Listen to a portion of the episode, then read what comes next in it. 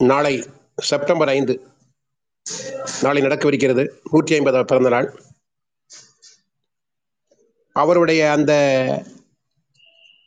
தமிழ் வணிகத்தினுடைய ஒரு குறியீடா இருக்கிறார். உலகம் முழுவதும் வணிகம் செய்தவன் தமிழன். அவனை மாதிரியா கடலோடி யாரும் கிடையாது. மற்ற நாட்டுக்காரங்கள்லாம் கடலை கண்டே நடுங்கிக் கொண்டிருக்கும் பொழுது ஆமையை நீர் போக்குற ஆமையை பார்த்து ஆமை வழியாக எல்லா நாட்டுக்கும் போயிருக்காங்க.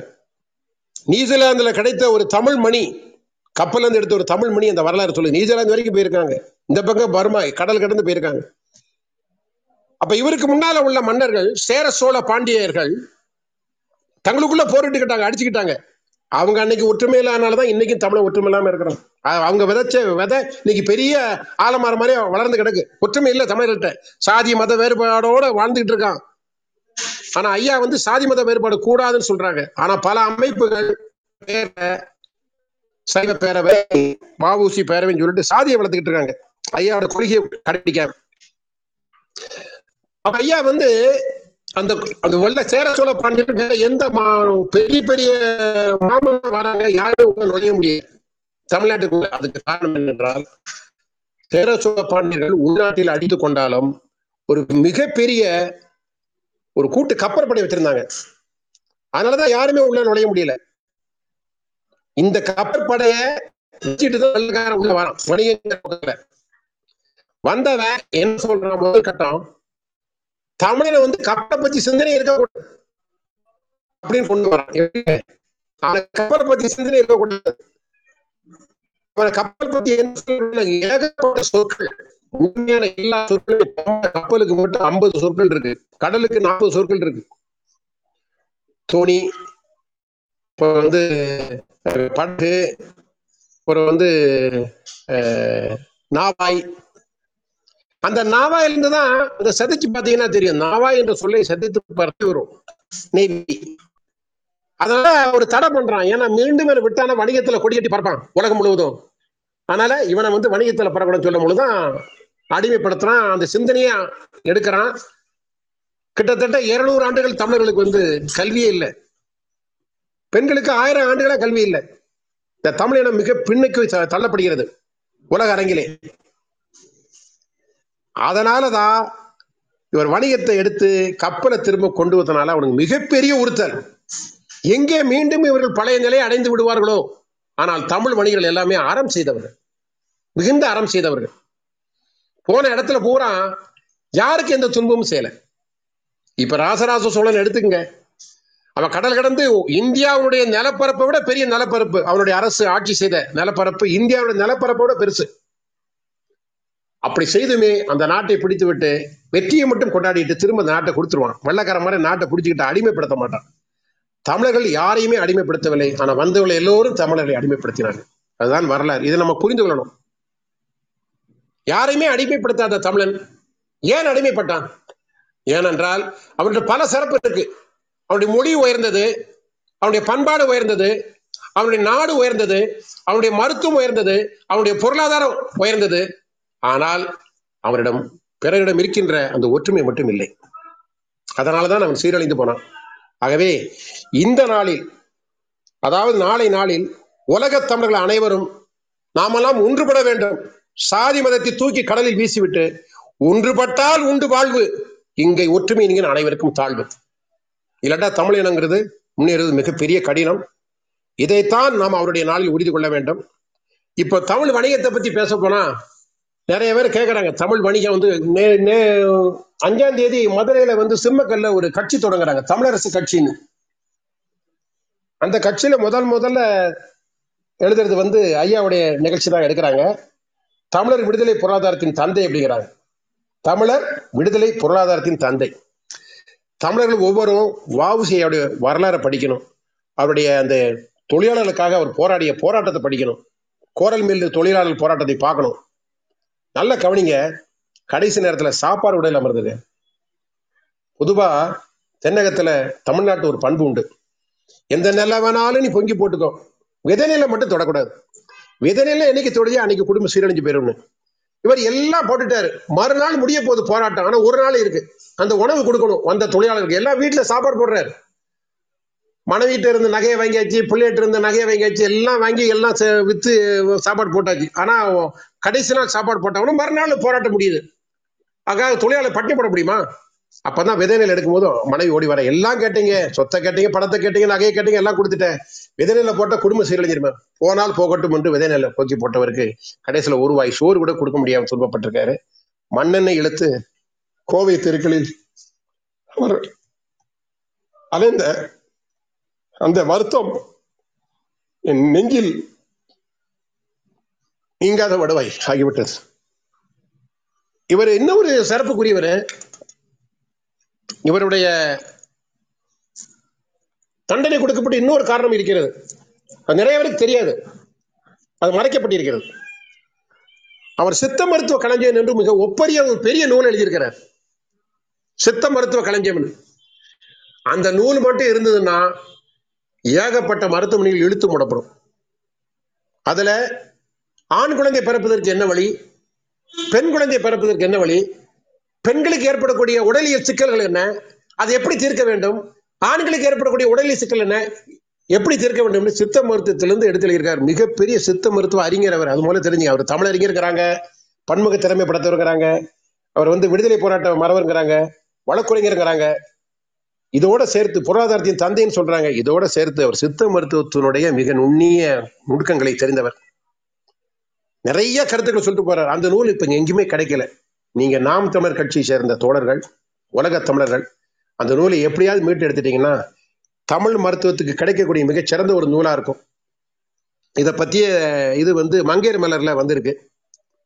அதுல வந்து ஒரு பத்து குறிப்பு போட்டிருந்தாங்க. அவர் ஐயாவுடைய அந்த சித்த மருத்துவ கலைஞர் பெரிய நூல் பெரிய தொகுப்பு நூல்.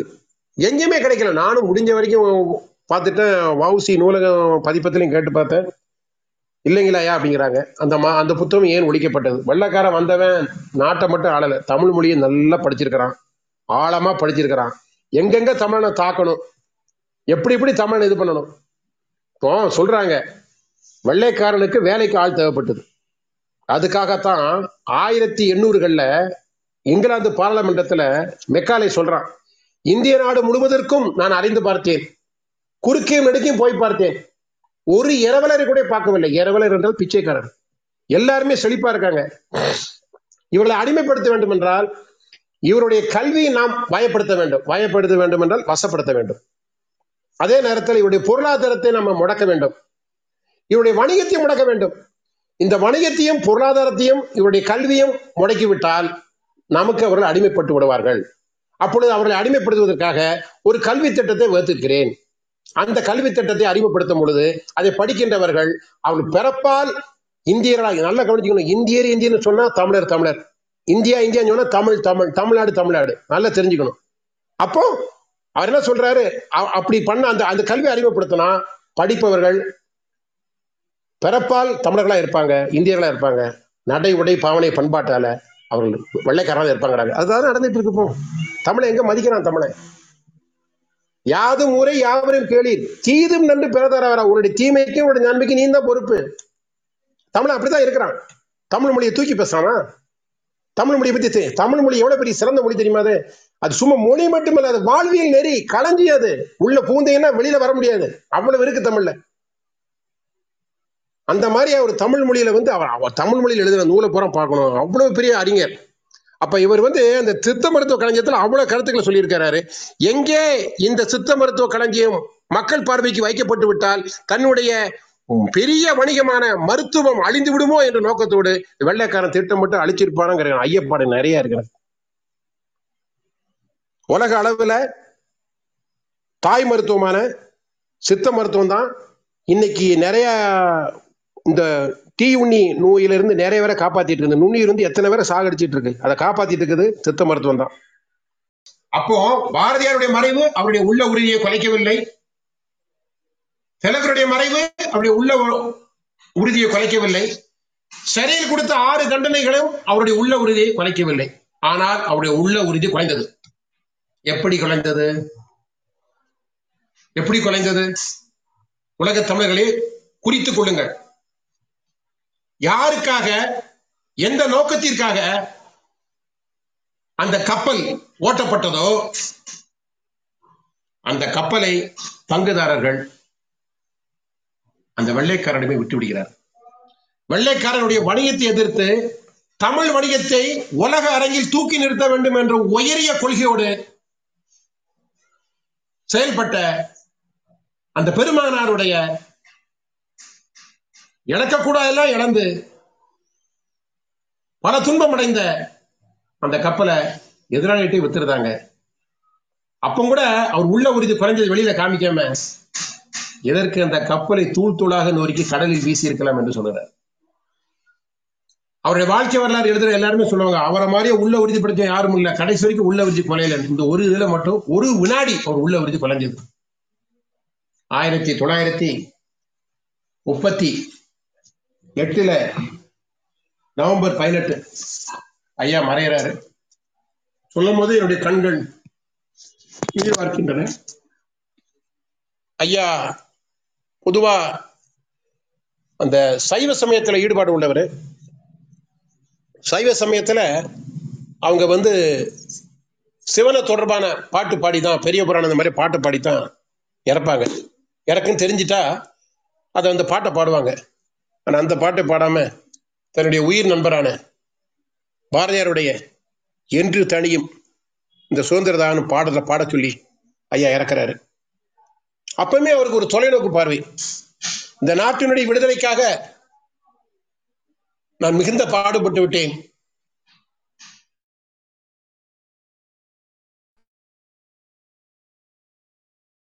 என் உள்ளத்தில் அழித்துக் கொண்டே இருக்கிறது. ஆனால் இன்னும் ஒரு பத்து ஆண்டுகளுக்குள் இந்த நாடு விடுதலை அடைங்கிறாரு அதே மாதிரி ஆயிரத்தி தொள்ளாயிரத்தி நாற்பத்தி ஏழுல நாடு விடுதலை அடைஞ்சது என்ன சொல்றாருன்னா வடநாட்டிலிருந்து நீங்கள் மயிலையும் மயில் தொகையை மட்டும்தான் ஏற்றுமதி செய்கிறீர்கள்.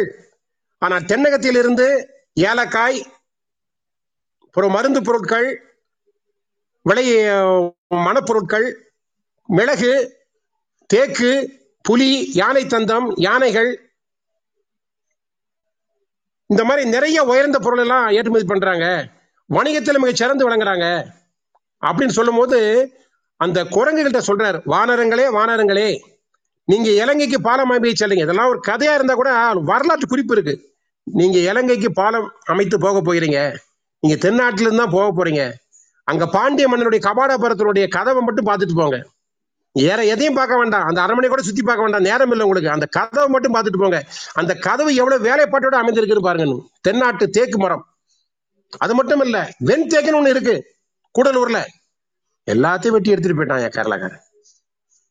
அந்த டாப் ஸ்லிப்னு சொல்லுவாங்களா ஆங்கிலத்துல. நான் சா உயர ச- வரு- உயர வழுக்கல் அது உயரம் மட்டும் வழுக்கல. தமிழ்னு வலிக்க விழுந்தாடும் அங்க மரத்தை வெட்டி வெட்டி வெட்டி போட்டு க- இது ஆறுல கொண்டு போய் சேர்த்து கடல்ல சேர்த்து எடுத்துட்டு போறானுங்க. அது வெண்தேக்கு தமிழகத்துல தவிர வேற எங்கேயும் விளையாது. அது மட்டும் இல்ல நம்முடைய மிளகு இருக்க தென்னக மிளகு தமிழ்நாட்டு மிளகு உலக போல் வாய்ந்தது. வரலாற்று பேராசிரியர் பெரியப்புழு சொல்றான் ஐயோ இந்த மிளகை ஏத்திட்டு இந்த கப்பல் இப்படி வந்திருக்க நம்ம நாட்டு பொருளாதாரமே சீரழிஞ்சு போதேன்னு. அந்த அளவுக்கு ஒரு மருந்து பொருள். நான் அந்த மருந்து பொருளை மிளகு நல்லதுன்னு சொல்லிட்டு மிளகா அவன் எடுத்துட்டு போயிட்டான். அவனுடைய மிளகா கொடுத்துட்டு போயிட்டான். இவன் மிளகா சாப்பிட்டு செத்து போறான். அவன் மிளகு சாப்பிட்டு நல்லா இருக்கிறான்.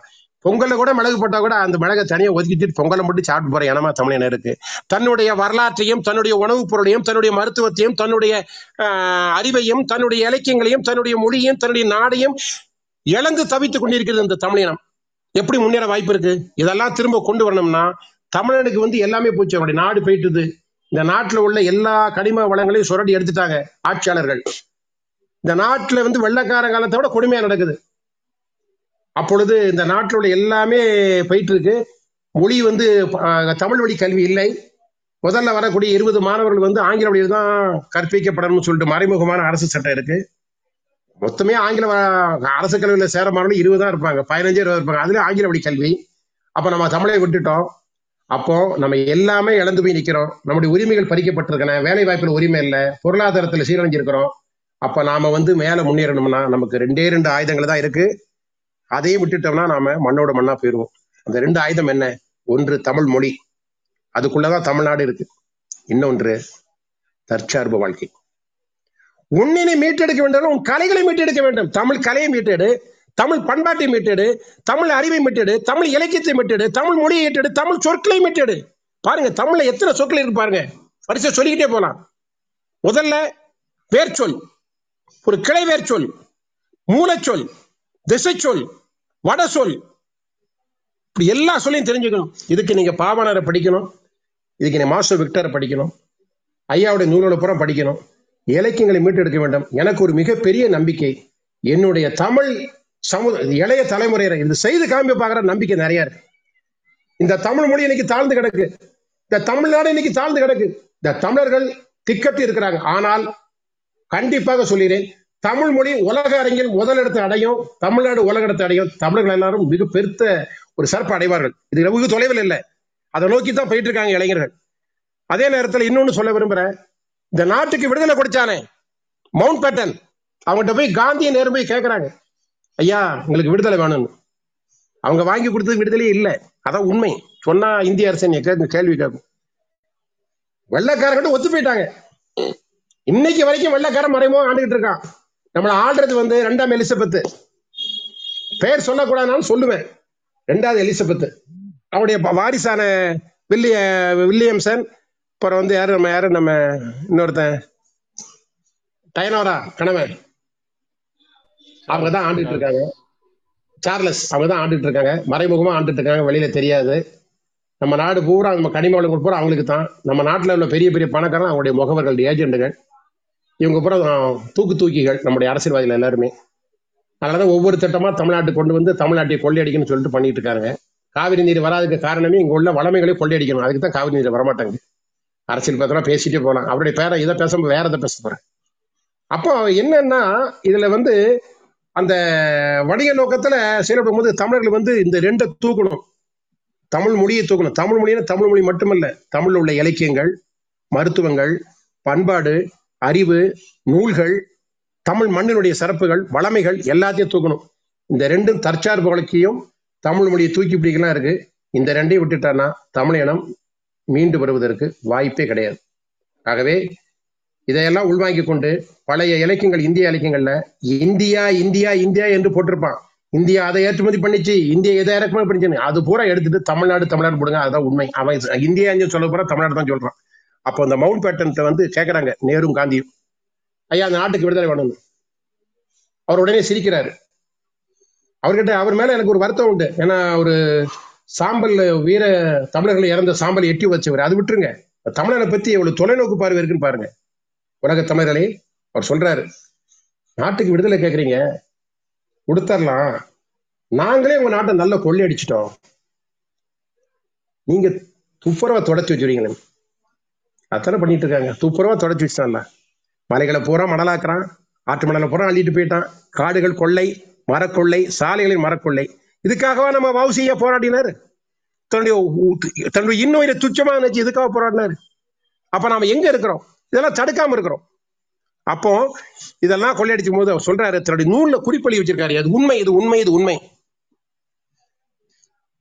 என்ன சொல்றாருன்னா இந்தியா என்பது ஒரு நாடல்ல.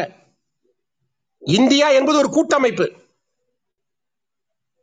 இந்த கூட்டமைப்பு உலக வரலாற்றில் நிலை பெற்றிருக்க வேண்டும் என்றால் மூன்று கட்டமைப்புகள் சீர்குலையாமல் இருக்க வேண்டும். அந்த மூன்று கட்டமைப்புகள் எவை?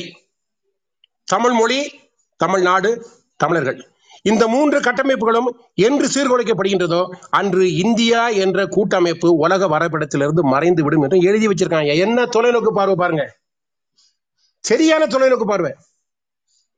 இந்த தொலைநோக்கு பார்வையோட தான் அவன் தமிழர்களை வந்து பார்க்கறான்.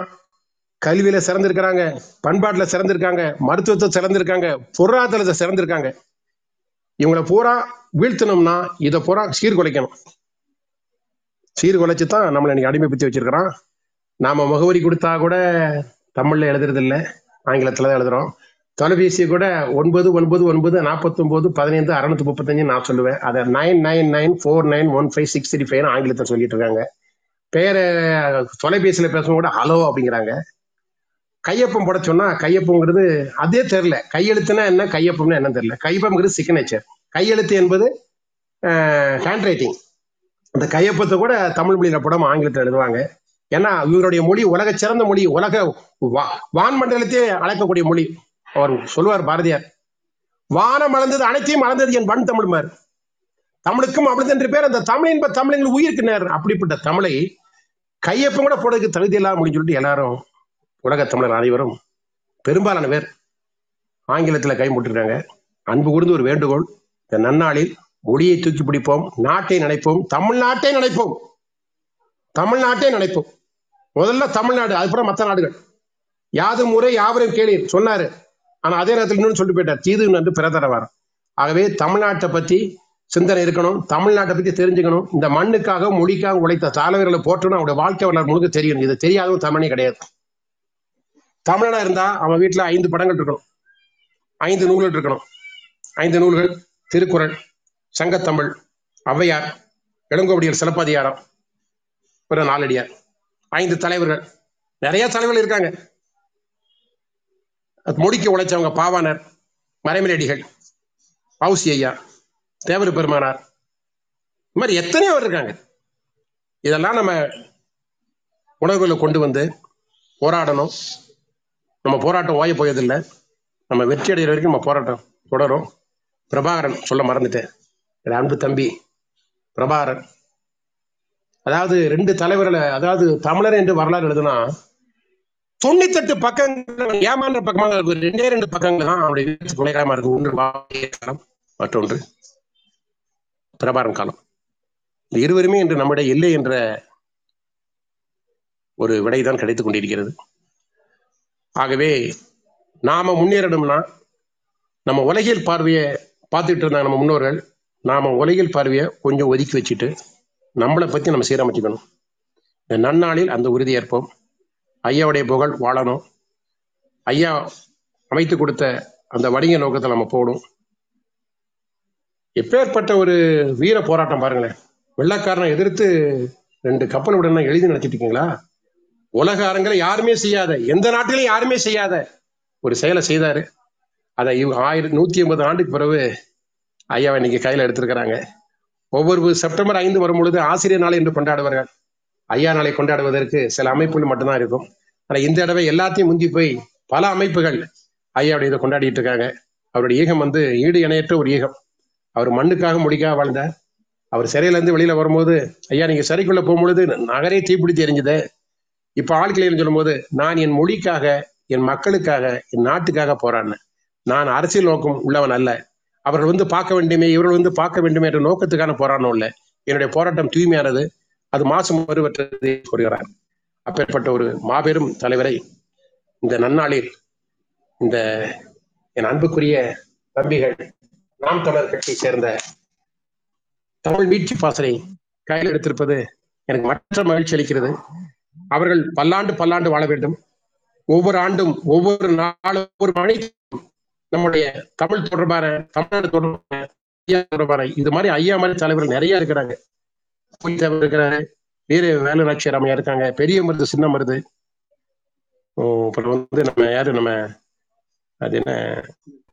அந்த அவங்க காந்திக்கு முன்னோடி இருந்த வள்ளி. என்ன? தில்லையாடி வள்ளியம்மை. இது உணர்ச்சியில வந்து குரல் வர மாட்டேங்க வவுசி ஐயா சுப்பிரமணிய சிவா பாரதியார் பாவேந்தர் மரமிலடிகள் பாவாணர் பாசு விக்டர். இந்த மாதிரி பேரறிஞர்கள் இ- சேர்ந்த ஆறுமுக நாவலர் ஆர்வ நாளெல்லாம் நூல் பதிப்பிச்சுன்னா ஒரு பிழை கூட இருக்காதான். வள்ளலார் திருமூலர் திருவள்ளுவர் ஔவையார் இளங்கோவடிகள். அத்தனை பேரும் பட்டியலத்தார். இவங்களெல்லாம் கையில் எடுக்கணும். ஒவ்வொரு நாளும் கொண்டாடப்படும் மொழிக்காக இனத்திற்காக உழைத்த நல்லவருடைய பிறந்த நாளை நினைவு நாளை மிகச் சிறப்பாக கொண்டாட வேண்டும். ஒண்ணு வேண்டாம். எல்லாரும் சேர்ந்து கொண்டு கர்நாடகத்துல அந்த நாடு நவம்பர் ஒண்ணு பிரிஞ்சது ஆயிரத்தி தொள்ளாயிரத்தி ஐம்பத்தாறுல. நீங்க பார்த்து அசந்து போயிருங்க. ஒரு தடவை நான் கர்நாடகா போயிட்டு அவங்க கோலம் போட்டு வண்ண கோலம் போட்டு இனிப்பு கொடுத்து கொண்டாடுறாங்க. நம்ம அப்படியே கொண்டாடிட்டு இருக்கோம். நான் ஒரு பன்னெண்டு ஆண்டு கொண்டாடிட்டு இருக்கேன். உப்பெருமிழான்னு இது நாம் தமிழர் பிள்ளைகளுக்கு எல்லாருமே தெரியும். கோவை மக்களுக்கு எல்லாருமே தெரியும். வாவுசிய விழா திருக்குறள் திருவள்ளுவர் விழா த- உலக தமிழக பெருவிழா. மூணு விழாவும் கொண்டாடிட்டு இருக்கேன். யாருக்கிட்டையும் நன்கொடை வாங்குறதில்ல. சொந்த காசு தான். அப்படி எல்லாரும் உணர்வோட இருக்கணும். நம்ம வந்து பெருசா ஆயிரக்கணக்கில் செலவு பண்ணி கொண்டாட வேண்டாம். ஒருத்தருக்கு வாழ்த்து சொல்லலாம்ல. இந்த மாதிரி தமிழக பெருவிழா அங்கங்க ஒரு சின்ன சின்ன தட்டிகளை ஒரு சுவர்ல கிருக்குங்களேன் சுவர்ல கிருக்குங்க ஆகவே நம்முடைய மொழியை மீட்டெடுக்க வேண்டுமெல்லாம் அந்த சேர்த்து மீட்டெடுக்கும் இன்னைக்கு பாருங்க தொலைக்காட்சியில் வர விளம்பரம் புறமே ஆங்கில மருத்துவத்தை பத்தி வருது. அதுக்கு அடுத்தால ஆயுர்வேதத்தை பத்தி வருது. தமிழ் மருத்துவத்தை பத்தி ஒண்ணு கூட வரமாட்டாங்க காரணம் என்னன்னா தமிழ் மருத்துவம் அழுத்தப்படுகிறது. தமிழ் மருத்துவம் ஆயுர்வேதம் என்ற கூட்டுக்குள்ள அடைக்கப்படுகிறது. என்று கூட்டை உடைத்து விட்டு கு- குஞ்சு வெளியில வரப்போகுது. அது யார் கையில இருக்கு? உங்க கையில தான் இருக்கு. எங்க போராட்டம் எங்களுடைய இதெல்லாம் முடிஞ்சு போச்சு. உடல் தள்ளாடுது. எங்களுக்கு வந்து முடிய நிக்க கூட முடிய மாட்டாங்க. எனக்கு உடல்நல சரியில்லை. அப்படி இருந்துமே நான் வந்து மிகுந்த நம்பிக்கை வச்சிருக்கேன். தமிழ்நாட்டு இள இளைஞர்கள் மேல. அதாவது இளம் தலைமுறையின் மேல. இளைஞர்னா பெண்ணையும் சேரணும். பெண்களை விட முடியாது. பெண்ணை விட்டுட்டா நம்ம ஒண்ணுமே பண்ண முடியாது. ஆகவே அந்த மே அந்த ரெண்டாயிரத்தி பதினைந்தில் நடந்தது ஏறு தழுவுதல் தை புரட்சி. அது மாதிரியே போல புரட்சி வரும் கண்டிப்பா வரும். உள்ளெல்லாம் கரண்டுகிட்டு இருக்கு. தமிழ் இளைஞரெல்லாம் அப்படி தமிழ் இளம் பெண்கள் எல்லாம் காத்துக்கிட்டு இருக்காங்க. ஏதோ அவங்கள அடக்கிட்டோம் சொல்லிட்டு அரசுகள் வந்து கொக்கரித்து கொண்டிருக்கின்றன. அவர்களுக்கு ஒரு நல்ல பாடம் கற்பிக்கப்படும். அது அறத்தின் வழியாக இருக்க வேண்டுமே ஒழிய மரத்தின் வழியாக இருக்கக்கூடாது. மரம் வந்து என்றையுமே வெல்லாது. அறம் தான் வெல்லும். தமிழர்களா தமிழரை கண்டு ஏன் யூத வந்து அச்சப்படுறான்னா அவங்ககிட்ட மரம் இருக்கு. நம்ம கிட்ட அறம் இருக்கு. அறத்தின் பண்பு சார்ந்த அறநெறி சார்ந்த தமிழர்கள். இன்னைக்கு பண்போட இருக்கிறாங்க பண்போட வாழ்றாங்க. ஒரு சின்ன எடுத்துக்காட்டு. காவிரி நீர் சிக்கல் சென்னையில ஒரு கன்னட குடும்பம். தன் ரெண்டு மகன் ரெண்டு பிள்ளைகளோட மனைவியோட வந்திருக்காரு.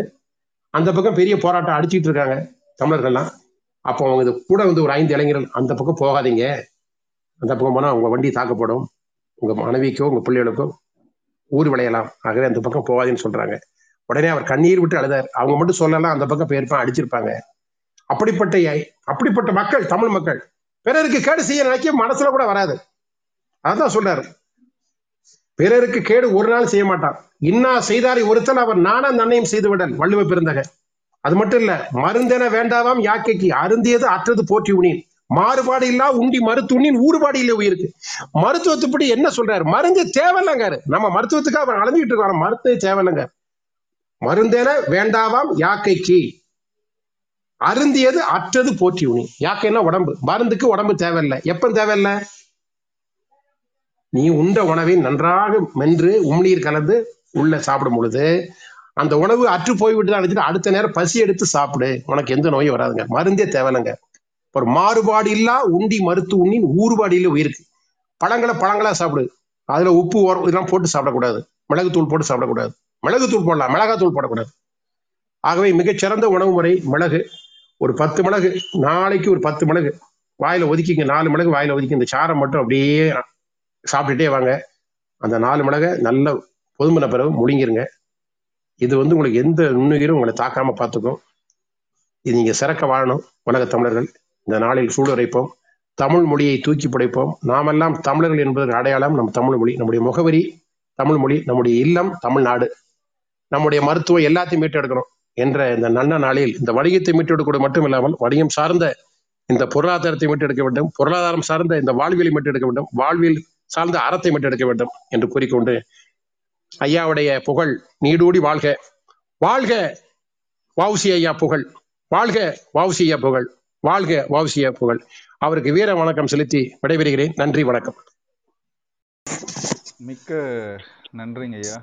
மிக உணர்ச்சி பூர்வமா ஐயாவுடைய ஐயாவுடைய வரலாறு நம் தாத்தாவுடைய வரலாறு முழுக்க அவருடைய பணிகள் அவர் சந்தித்த இன்னல்கள் எல்லாமே சொன்னீங்க. ஆனா நிறைய சொல்லலாம். சொல்லிக்கிட்டு போலாம். அதுதான் சொல்ல வரேன் நான். காலத்தின் அருமை கருதி இவ்வளவுதான் முடிக்க முடியுது. என்ன.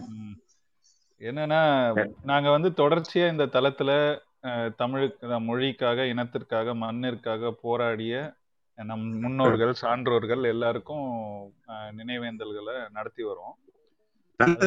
ஒரு செய்தி என்னன்னாங்க ஐயா அஹ், நாங்க வந்து இருக்கும் வரை பிறந்த நாள் இறந்த பின்பு நினைவு நாள் அப்படிங்கிற தமிழர் மரபை பின்பற்றுறோம். அதை நாங்க. ரெண்டே பேருக்கு தான் மீறுறோம். அந்த ரெண்டு பேரையும் நீங்க சுட்டி காமிச்சீங்க. ஒண்ணு ஐயா வஉசி இன்னொன்னு தேசிய தலைவர் மேதகு தேசிய தலைவர். என் அன்புக்குரியவர்கள் இருவருமே என் அன்புக்குரியவர்கள். என் உள்ளத்துல எப்போ குறிப்பா ஐயா வஉசி வந்து சுதேசி அப்படிங்கிற ஒரு தத்துவத்தை ஏற்று நின்னாரு. அதுதான் தற்சார்பு அப்படிங்கிற ஒரு தூய தமிழ் சொல்ல அதை நம்ம சுட்டலாம். அதை நடைமுறையில களத்துல செய்து காட்டியவன் நம் தலைவர் தேசிய தலைவர் தலைவர், ஆமா, பிரபாகர் கண்டிப்பா, அதுதான் கண்டிப்பா. அந்த ரெண்டு பேருக்குமான ஒரு ஒற்றுமை.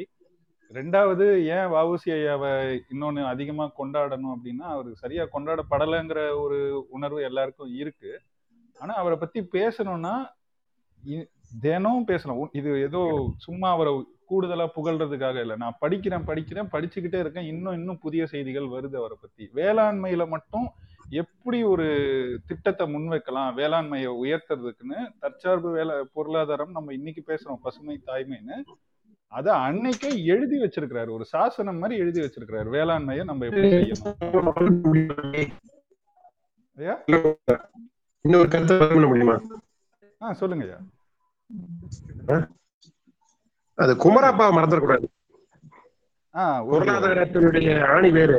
குமரப்பா மறந்து மறந்துடக்கூடாது யாரெல்லாமோ அவர் காந்தியவாதி தான் யாரெல்லாமோ சொல்லு. குமரப்பா ஐயாவையும் மறந்துடக்கூடாது தொழிற்சங்கத்துல போராடின திருவிக்கா ஐயாவும் மறந்துடக்கூடாது உறுதியாங்க. இவங்களெல்லாம் நம்ம. போற்றிக்கிட்டே தான் இருக்கோம். ஏன்னா வந்து ஐயாவை. நீங்க நீ என்ன பண்ணணும்னா அந்த பள்ளிகளுக்கு எடுத்துட்டு போகணும் நீங்க. இந்த பூரா பள்ளிகளுக்கு எடுத்துட்டு போகணும். மாணவர்களுக்கு நான் அப்படிதான் பண்ணிட்டு இருக்கேன். ஒரு ஐந்து பள்ளிகள்ல தொடர்ந்து இந்த கருத்துக்களை சொல்லிட்டு இருக்கிறேன் தேனி தம்பிக்கு தேனி அதனால அது வந்து ரொம்ப ஒரு இது இந்த பொருளாதாரத்துல வந்து ஆஹ், இன்னும் நிறைய அந்த வணிகத்தை பத்தி நிறைய சொல்ல வேண்டியிருக்கு. ஏகப்பட்டு சொல்ல வேண்டியது எப்படி வந்து பொருளாதாரத்தை மீட்டெடுப்பது? என்ன? அதுக்கு தான் சொன்ன தற்சார்பு வழக்கு என்ன. என் வீட்டுல நான் பெரும்பாலும் வெளிநாட்டு பொருள்களை வந்து நான் மிக குறைச்சிருக்கிறேன். ஒவ்வொரு தளத்திலையும். நான் தேய்க்கிற பல்புடி கூட தமிழ் மருத்துவ பல்புடி தான். அதுல இருந்து தொடங்கி ஆனா வண்டி எல்லாம் அந்த அலைபேசி எல்லாம் வந்து அவங்கள்ட்ட தான் வாங்க வேண்டியது நம்ம தமிழர்கள் வந்து அதெல்லாம் செய்யலை. அதனால நீங்க சொல்லுங்க தம்பி நீங்க சொல்லுங்க. அதாங்க ஐயா. அதான் முடிந்த அளவுக்கு நம்ம வந்து இந்த அவர்களுடைய கருத்துக்களை உள்வாங்கி அதை வாழ்வியல்ல சேர்த்துக்கணும். நீங்க சொன்னதுதான். காந்தி வந்து காந்தி வந்து வாவுசியை வந்து ரொம்ப என்ன சொல்றது மறந்துட்டாரு. அது தெரியுமா இந்த வரலாறு? அதை பதிவு பண்ணலாமா? கேட்கல கேட்கலங்க ஐயா காந்தி. காந்தி வந்து. உறுதியா பதிவு செய்யுங்க பதிவு செய்யுங்க. நான் சொல்றேன் மறுபடியும் சொல்றேன். காந்தி வந்து தமிழ்நாட்டுக்கு வராரு. காந்தி யார் என்று தமிழர்களுக்கு நிறைய பேருக்கு தெரியாது. அவருடைய அந்த ஆங்கில பேச்சை முப்பது மேடைகள்ல மொழிபெயர்த்து சொல்றாரு தமிழ்ல. அதாவது காந்தியை வந்து தமிழ்நாட்டு மக்கள் நிறைய பேருக்கு அறிமுகப்படுத்துறாரு. அப்பேற்பட்ட காந்தி தன் வரலாற்றுல அந்த சுய சரிதம்பாங்க. அது ஆக ஓகன்னு போடுவாங்க என்ன ஒரு வேடிக்கைன்னா ஒவ்வொரு முறை வரும்பொழுதும் வாவுசியை கூப்பிட்டு அவர் தான் மேடையில் அவருடைய ஆங்கில பேச்சை தமிழ்ல மொழிபெயர்த்து மக்களுக்கு சொல்வாரு. அவர் வீட்டுக்கு போயிருக்காரு காந்தி. யாருடைய வீட்டுக்கு? வாவுசி ஐயா வீட்டுக்கு போயிருக்காரு. போய் அவர் வந்து எண்ணெய் கத்திரிக்காய் குழம்பு ரொம்ப அருமையா பண்ணுவாங்க திருநெல்வேலி பக்கம். அதை சாப்பிட்டுட்டு கத்திரி பையன் கூப்பிட்டு இந்த குழம்பு எப்படி பண்ணணும்னு படிச்சுக்கோன்னு சொல்லியிருக்காரு. இவ்வளவு நெருக்கமா இருந்த காந்தி ஒரு வரி கூட அவரை பற்றி எழுதவில்லை. இது ஒரு இருட்டடிப்பு. காந்தி பண்ணது. ஆனால் அதே அணியில இருந்த அந்த எதிரணியில இருந்த அதே அணியில இருந்த ஒரு திலகர் அணி இன்னொரு காந்தி அணின்னு பிரிஞ்சிருந்தில்ல அதே அணியில் இருந்த லாலா லஜபதி ராய் வாவ்சியை பத்தி ஒன்னே முக்கா பக்கத்தில் இருக்கிறார் லாலா லஜபதி ராய். எப்படி பாருங்க. காந்தி செய்ய தவறியது அவர் செய்திருக்கார். அது மாதிரியா? இதோட மட்டுமல்ல வேதிப்பிள்ளைன்னு ஒருத்தர் இருந்திருக்கிறார். வேதிப்பிள்ளை வந்து என்ன பண்றாரு தென்னாப்பிரிக்காவில் மிகப்பெரிய அஹ், வணிகர். பாருங்க வணிகம் எப்படி உதவி பண்ணிட்டு பாருங்க ஐயாவுக்கு. சிறையில இருந்து வந்த பிறகு வாவுசி ஐயா வந்து ரொம்ப துன்பப்படுதாருன்னு சொல்லிட்டு காந்தி அங்க படிச்சிருக்கும்போது காந்தி ஐயாயிரம் ரூபாய் கொடுக்குறாரு. அந்த காலத்துல ஐயாயிரங்கிறது மிக பெருசு பெரிய தொகை. ஏன்னா எழுபத்தி ஐந்து படி அரிசிகள் ஏழு ரூபாய்க்கு வித்த காலம். அப்போ ஐயாயிரங்கிறது எவ்வளோ பெரிய தொகைன்னு பார்த்துங்க. அதை கொண்டு வந்து காந்திகிட்ட கொடுத்து உங்க நீங்க அடிக்கடி வாவுசியா பார்ப்பீங்களா ஆமா. அவர்கிட்ட கொடுத்துருங்க அந்த பணத்தை. தென்னாப்பிரிக்க தமிழ் நண்பர் கொடுத்தான்னு சொல்லி கொடுத்துருங்க. ரொம்ப துன்பப்படுறாரு. அடுத்த வேலை சாப்பாட்டு கூட வழி இல்லாமல் குடும்பத்தினுடைய வறுமை சூழல் துன்பப்படும் போது காந்தி சரின்னு சொல்லிட்டு வந்துருந்தாரு. எட்டு ஆண்டுகளுக்கு கழித்து அவர் தமிழகத்துக்கு வரும் பொழுது வாவுசி அதே துன்பத்தில் விளையாண்டு இருக்கும்போது என்ன அது நான் உங்களுக்கு ஐயாயிரம் ரூபா கொடுத்தேனே அது உங்களுக்கு கிடைக்கலையான்னு கேட்கறேன் ஏன் இவ்வளோ துன்பப்பட்டுட்டீங்க? சாப்பாட்டு கூட வழி இல்லாமல் இல்ல எனக்கு ஒண்ணு ஒன்றும் சேரல. என்ன காந்தியில கொடுத்து கொடுக்க சொன்னேனே அப்படி. காந்தி ஒன்றும் பா- கொடுக்கலையா. காந்தி உங்களை பார்க்கவே இல்லையானே? இல்ல பார்த்து கையோட கூட்டு போறேன் யார? வாவுசி ஐயா கையோட கூட்டு போறாரு. கூப்பிட்டு போய் காந்தியில சபரமதி ஆசிரமத்துல பார்க்குறாரு பார்த்தோன்னா காந்தி என்ன நீங்க தொகையை கொடுக்கலன்னு சொன்ன மறந்துட்டேங்க. எப்படி இருப்பாருங்க? பாருங்க ஒரு தேச தந்தைன்னு சொல்றாங்க. அவர் பேசுற பேச்சு அது. மறந்துட்டேங்க. அப்போ ஒரு மடல் கொடுக்குறாரு. மராட்டிய மாநிலத்துல ஒரு முகமதியா இருக்கிறான். அவங்ககிட்ட போனா அந்த பணம் கிடைச்சிரும். கொடுத்துருவான்னு சொன்னோடனே இவரு வடக்குடான்னு சொல்லிட்டு அப்படியே அவர் கையோட மராட்டிய மாநிலத்துக்கு கூட்டு போறாரு. மராட்டிய மாநிலத்தில் போன உடனே வழியில திலகர் வீடு. அவரை பார்த்துட்டு போயிடலாமன்னு சொல்லிட்டு உள்ள போறாங்க. உடனே வாங்க வாங்க வாவுசி அப்படிங்கிறார். இவர் தான் என்னுடைய நண்பர் வேதிப்பிள்ளை தென்னாப்பிரிக்கையில் பெரிய வணிகர் அப்படின்னு அறிமுகப்படுத்துறாரு. என்ன விஷயமா வந்தீங்கன்னு கேட்குறாரு ஒரு செய்தியை சொல்றாங்க. அவர் எதிரணி தானே. காந்திட்டியா கொடுத்தீங்க. அவன் பெரிய திருட்டு பயலாச்சு அப்படிங்க இப்படி பதிவு இருக்கு. ஏற்கனவே மகாத்மா காந்தி ஒரு படல் கொடுத்துருக்கிறாரு. நான் ஒரு மடல் கொடுக்கன்னு சொன்ன ரெண்டு மடலும் போதும் இந்த முகமதியர்கிட்ட. அவர் ரெண்டு மடலையும் பாக்குறாரு. திலகர் மகாராஜா அவர்கிட்ட இருந்து வந்திருக்கு. காந்தியும் நாட்டுக்காக விடுதலை போற பெரிய ஆள். ரெண்டு பெரியவங்கிட்ட வந்திருக்கு. அப்ப இவர் எவ்வளவு பெரிய ஆளா இருப்பாரு அப்படின்னு சொல்லிட்டு அந்த அஞ்சு எட்டாண்டுக்குள்ள வட்- அந்த தொகையை வட்டியோட கொடுக்குறாரு. வாவு செய்ய நேர்மையை பாருங்க.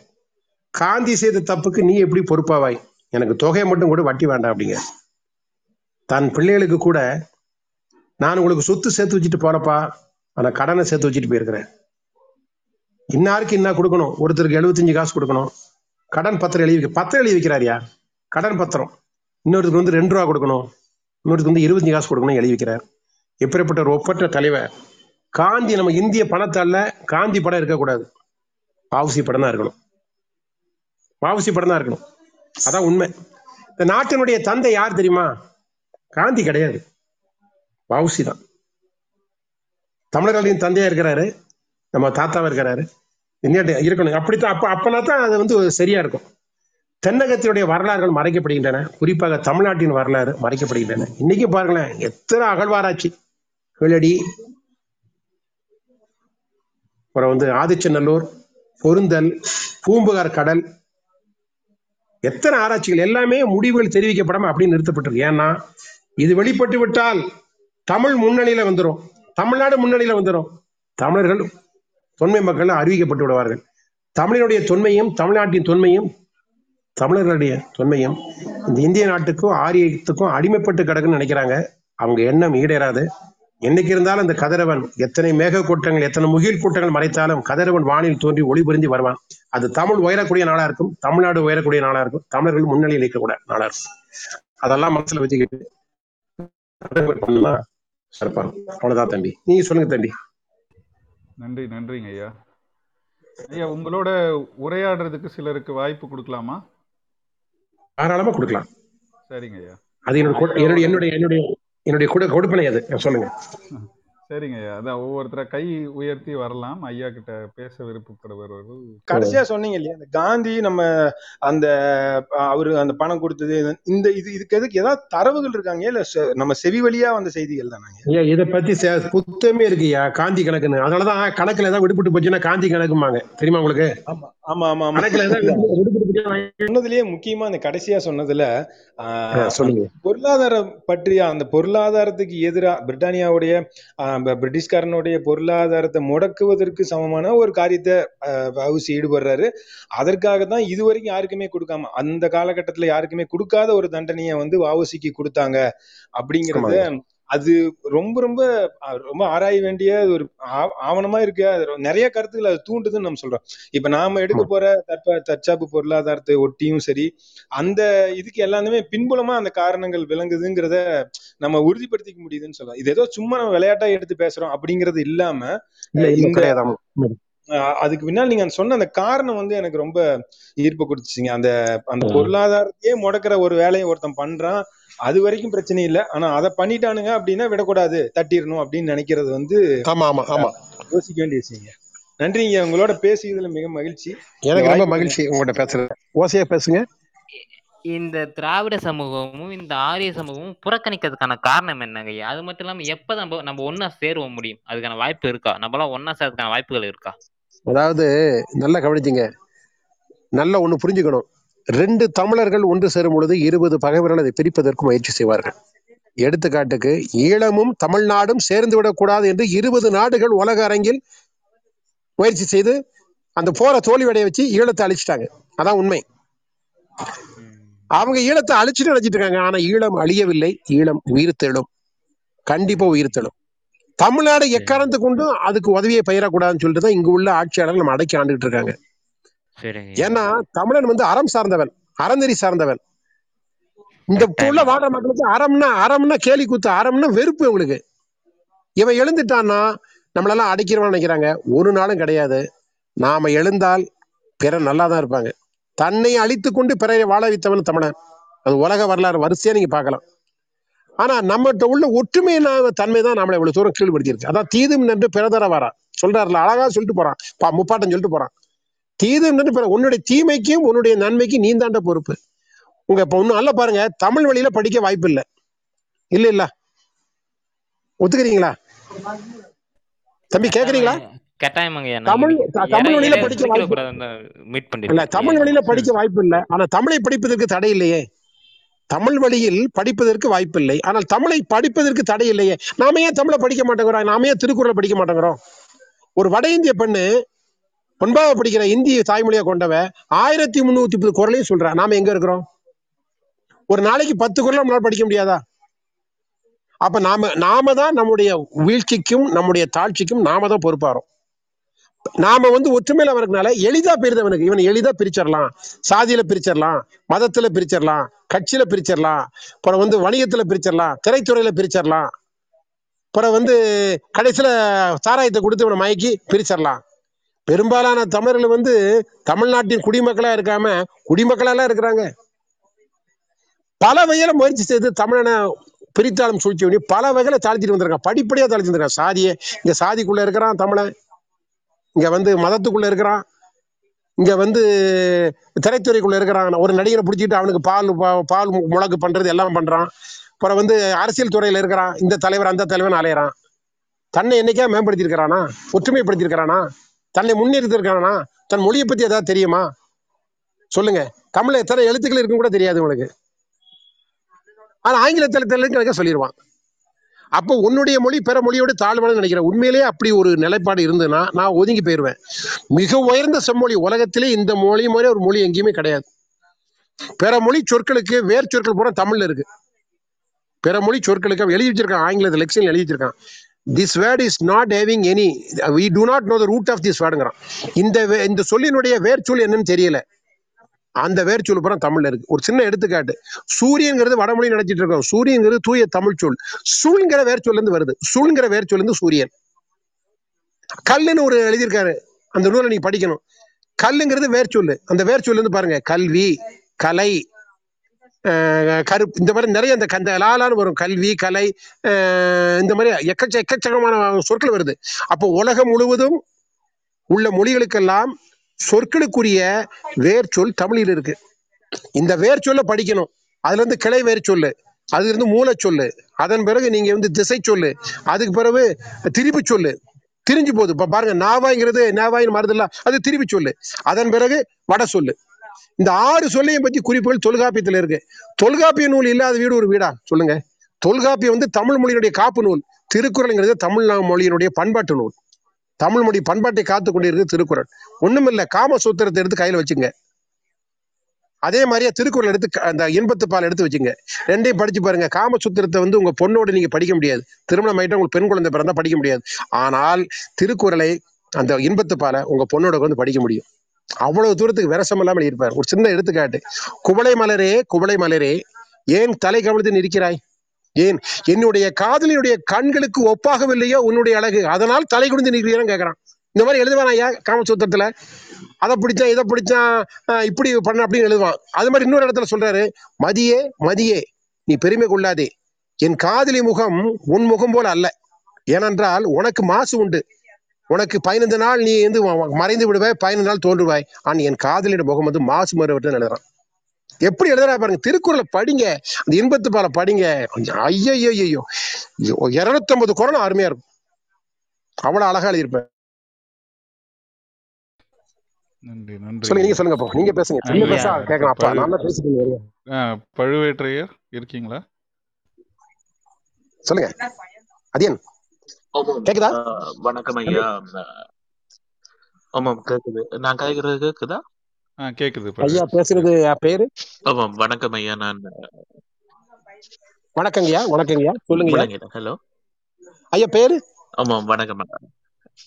ஆமாம் நான்? பழுவேட்டரையர் கேட்கிறேன் ஆஹ் நான் நான் இப்ப ஆஸ்திரேலியால சொல்லுங்க சொல்லுங்க. உண்மைக்கும் பெருமையா இருக்கு. எங்கட இனத்துல இப்படி ஒரு பெற்ற ஒரு பெருமானார் பிறந்தார் என்று சொல்றதுக்கு உலக தமிழர்கள் எல்லாருமே பெருமைப்பட வேண்டும். அதாவது வெறுமனே அந்த எங்கட தமிழர் கடல் என்று நாங்க சொல்லும் போது இந்த கடலும் ஒரு நிலம்தான்.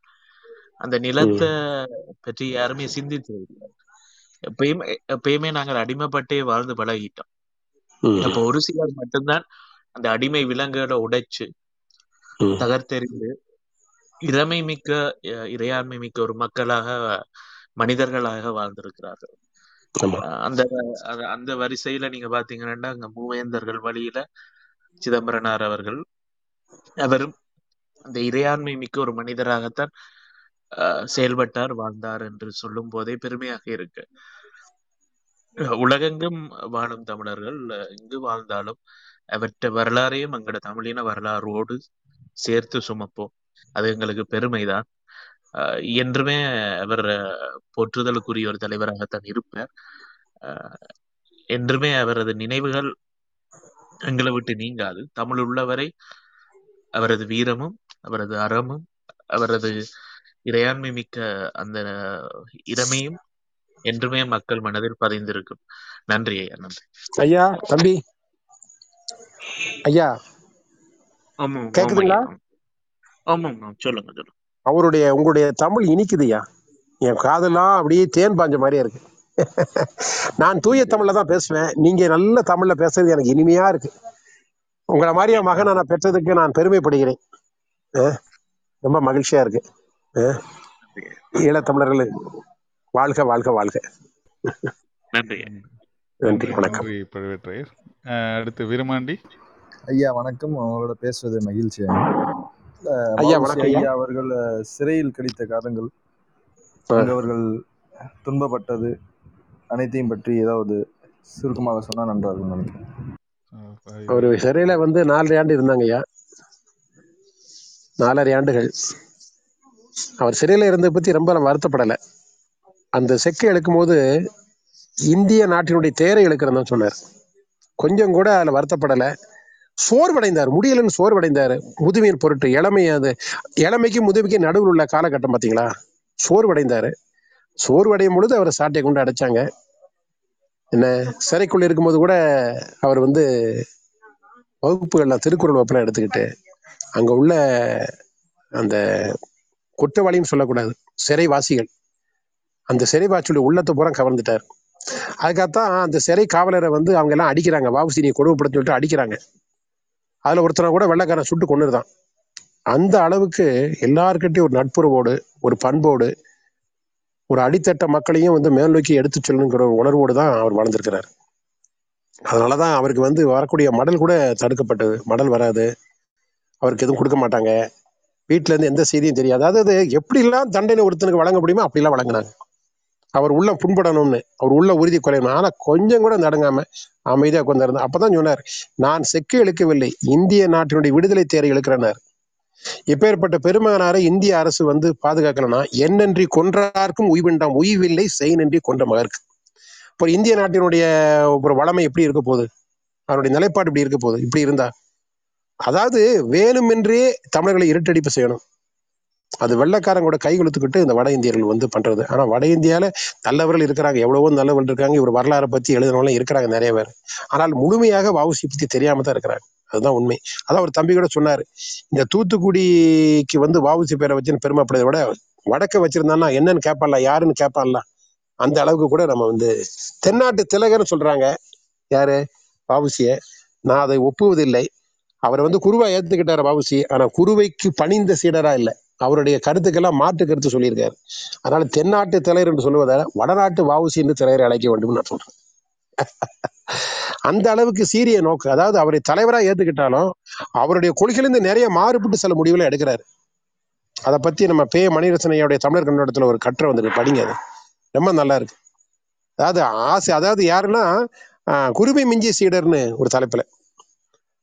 அந்த மாதிரியா அவர் வரலாறு நிறைய படிக்கணும் நீங்கெல்லாம். தெரிஞ்சுக்குங்க. நமக்கு ஒரு மிகப்பெரிய ஊக்கத்தை கொடுக்கும். அதே நேரத்துல கண்கள் பணித்து விடும் உங்க அழுது அழுது உங்க உள்ளம்லாம் அப்படியே ஒரு மாதிரி ஆயிரும். ஒண்ணுமில்ல கப்பலுடைய தமிழர் சிவாஜி ஐயாவுடைய நடிப்பை பார்த்தாலே நம்ம உரு குறைஞ்சு போயிடுவோம் அப்படிப்பட்ட ஒரு கண்ணு முன்னால கொண்டு வந்திருப்பாரு. என்ன? சொல்லுங்க சிறையில வந்து பட்ட துன்பங்கள் இதுதான். என்ன? சரிங்களா? சரி. ஐயா ஐயா எனக்கு ஒரு ரெண்டு கேள்வி இருக்குங்க ஐயா. தாராளமா கேட்டுக்கலாம் சொல்லுங்க தாராளமா ஒண்ணு ஆஹ் ஒண்ணு ஐயா வந்து இந்த விடுதலைக்கான பணிகள் செய்ததோட சேர்த்து தமிழ் பணிகளும் செஞ்சிருக்கிறாரு. அதுல அவரு ஆமா. பதிப்புத்துறையை பத்தி நான் ஒரு ரெண்டு மூணு ஆண்டுகளுக்கு முன்னாடி தான் இளங்குமரனார் ஐயாவுடைய ஒரு புத்தகம் படிக்கும் போது தான் தெரிஞ்சுக்கிட்டேன். அஹ் அதுக்கு முன்னாடி பதிப்பிச்சிருக்கிறாருன்னு தெரியும். ஆனா அஹ் ஒரு பெரிய முன்னோடி பதிப்புத்துறையில அப்படிங்கறத அப்பதான் தெரிஞ்சுக்கிட்டேன். அவர் சொல்லும் போது அஹ் அழகா அடுக்குறாரு அந்த வரிசைய.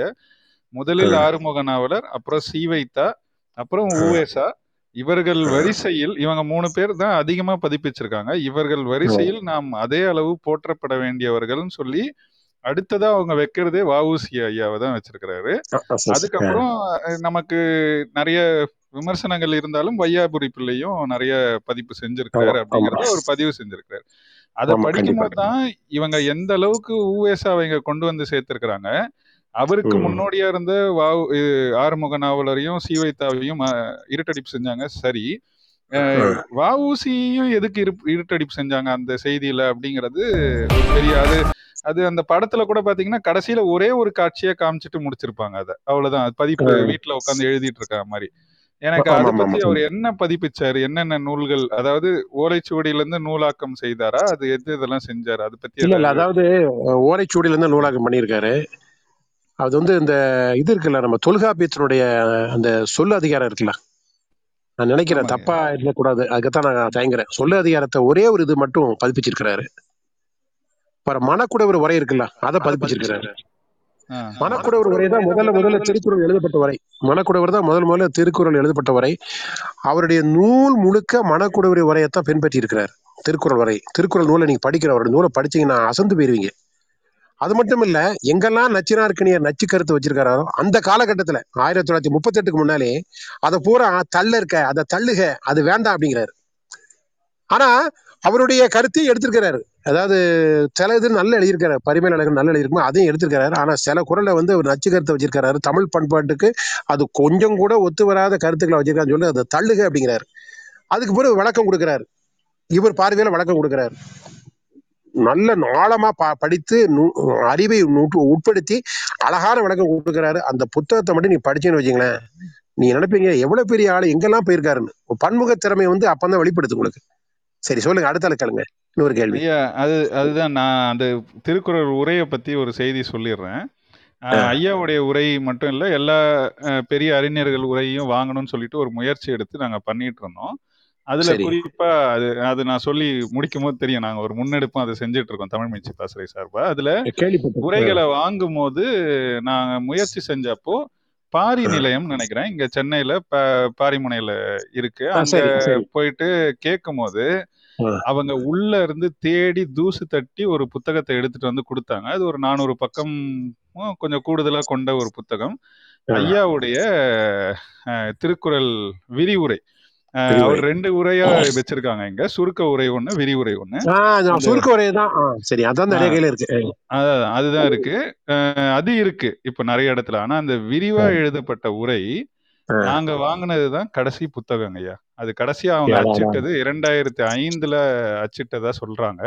அது அது போகலைங்க. இதுக்கு மேல போட முடியாதுன்னு விட்டுட்டோம். இப்போதைக்கு. சுருக்க உரை தான் எல்லாம் கேட்குறாங்க இந்த உரை வந்து கொஞ்சம் கூடுதல் தொகையும் ஆகுது. நிறைய. பேர் இதை வாங்குறதும் இல்லை அதனால அச்சிடலை நாங்க அப்படின்னு சொல்லிட்டு எங்க கையில நாங்க எங்க கையில இருக்கிற புத்தகம் தான் அதுல கடைசியா ஐயாவுடைய புத்தகம் இருக்கு. அப்பதான் நாங்க எனக்கு- உணர்ந்தோம். இத வந்து இப்படி விடக்கூடாதுன்னு சொல்லிட்டு இதுல இருக்கிற அரசியலையும் நாங்க பார்த்தோம். அது கொஞ்சம் அதை பத்தி ஆய்வு செய்யும் போது புரிஞ்சது எங்களுக்கு இருக்கிற அரசியல். ஏன்னா இணையதளங்கள் செயலிகள் நிறைய இருக்கு திருக்குறளுக்கான. எல்லா இடத்துலயும் குறிப்பா ஒரு மூன்று பேருடைய உரை தான் இருக்கு. ஐயா மூவாவது நம்ம ஏற்கிறோம். அது சிறந்த உரை.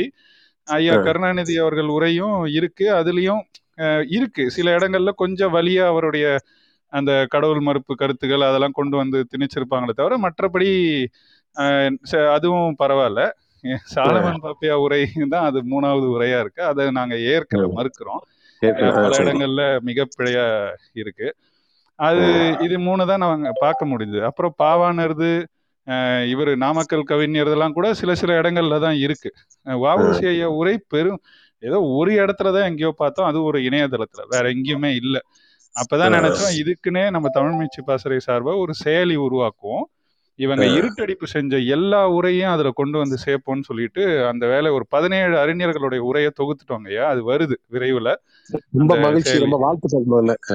நன்றி நன்றிங்கய்யா நான் நாங்க அதெல்லாம் கூட பார்க்கல வேறுபாடெல்லாம் பார்க்கல. நாவலர் நெடுஞ்செழியன் உரையும் கொண்டு வரோம். அதுவும் நல்லா இருந்துச்சு படிச்சு. பார்த்தோம். அதையும் கொண்டு. வருவோம்ட்டு அதையும் கொண்டு வரோம்.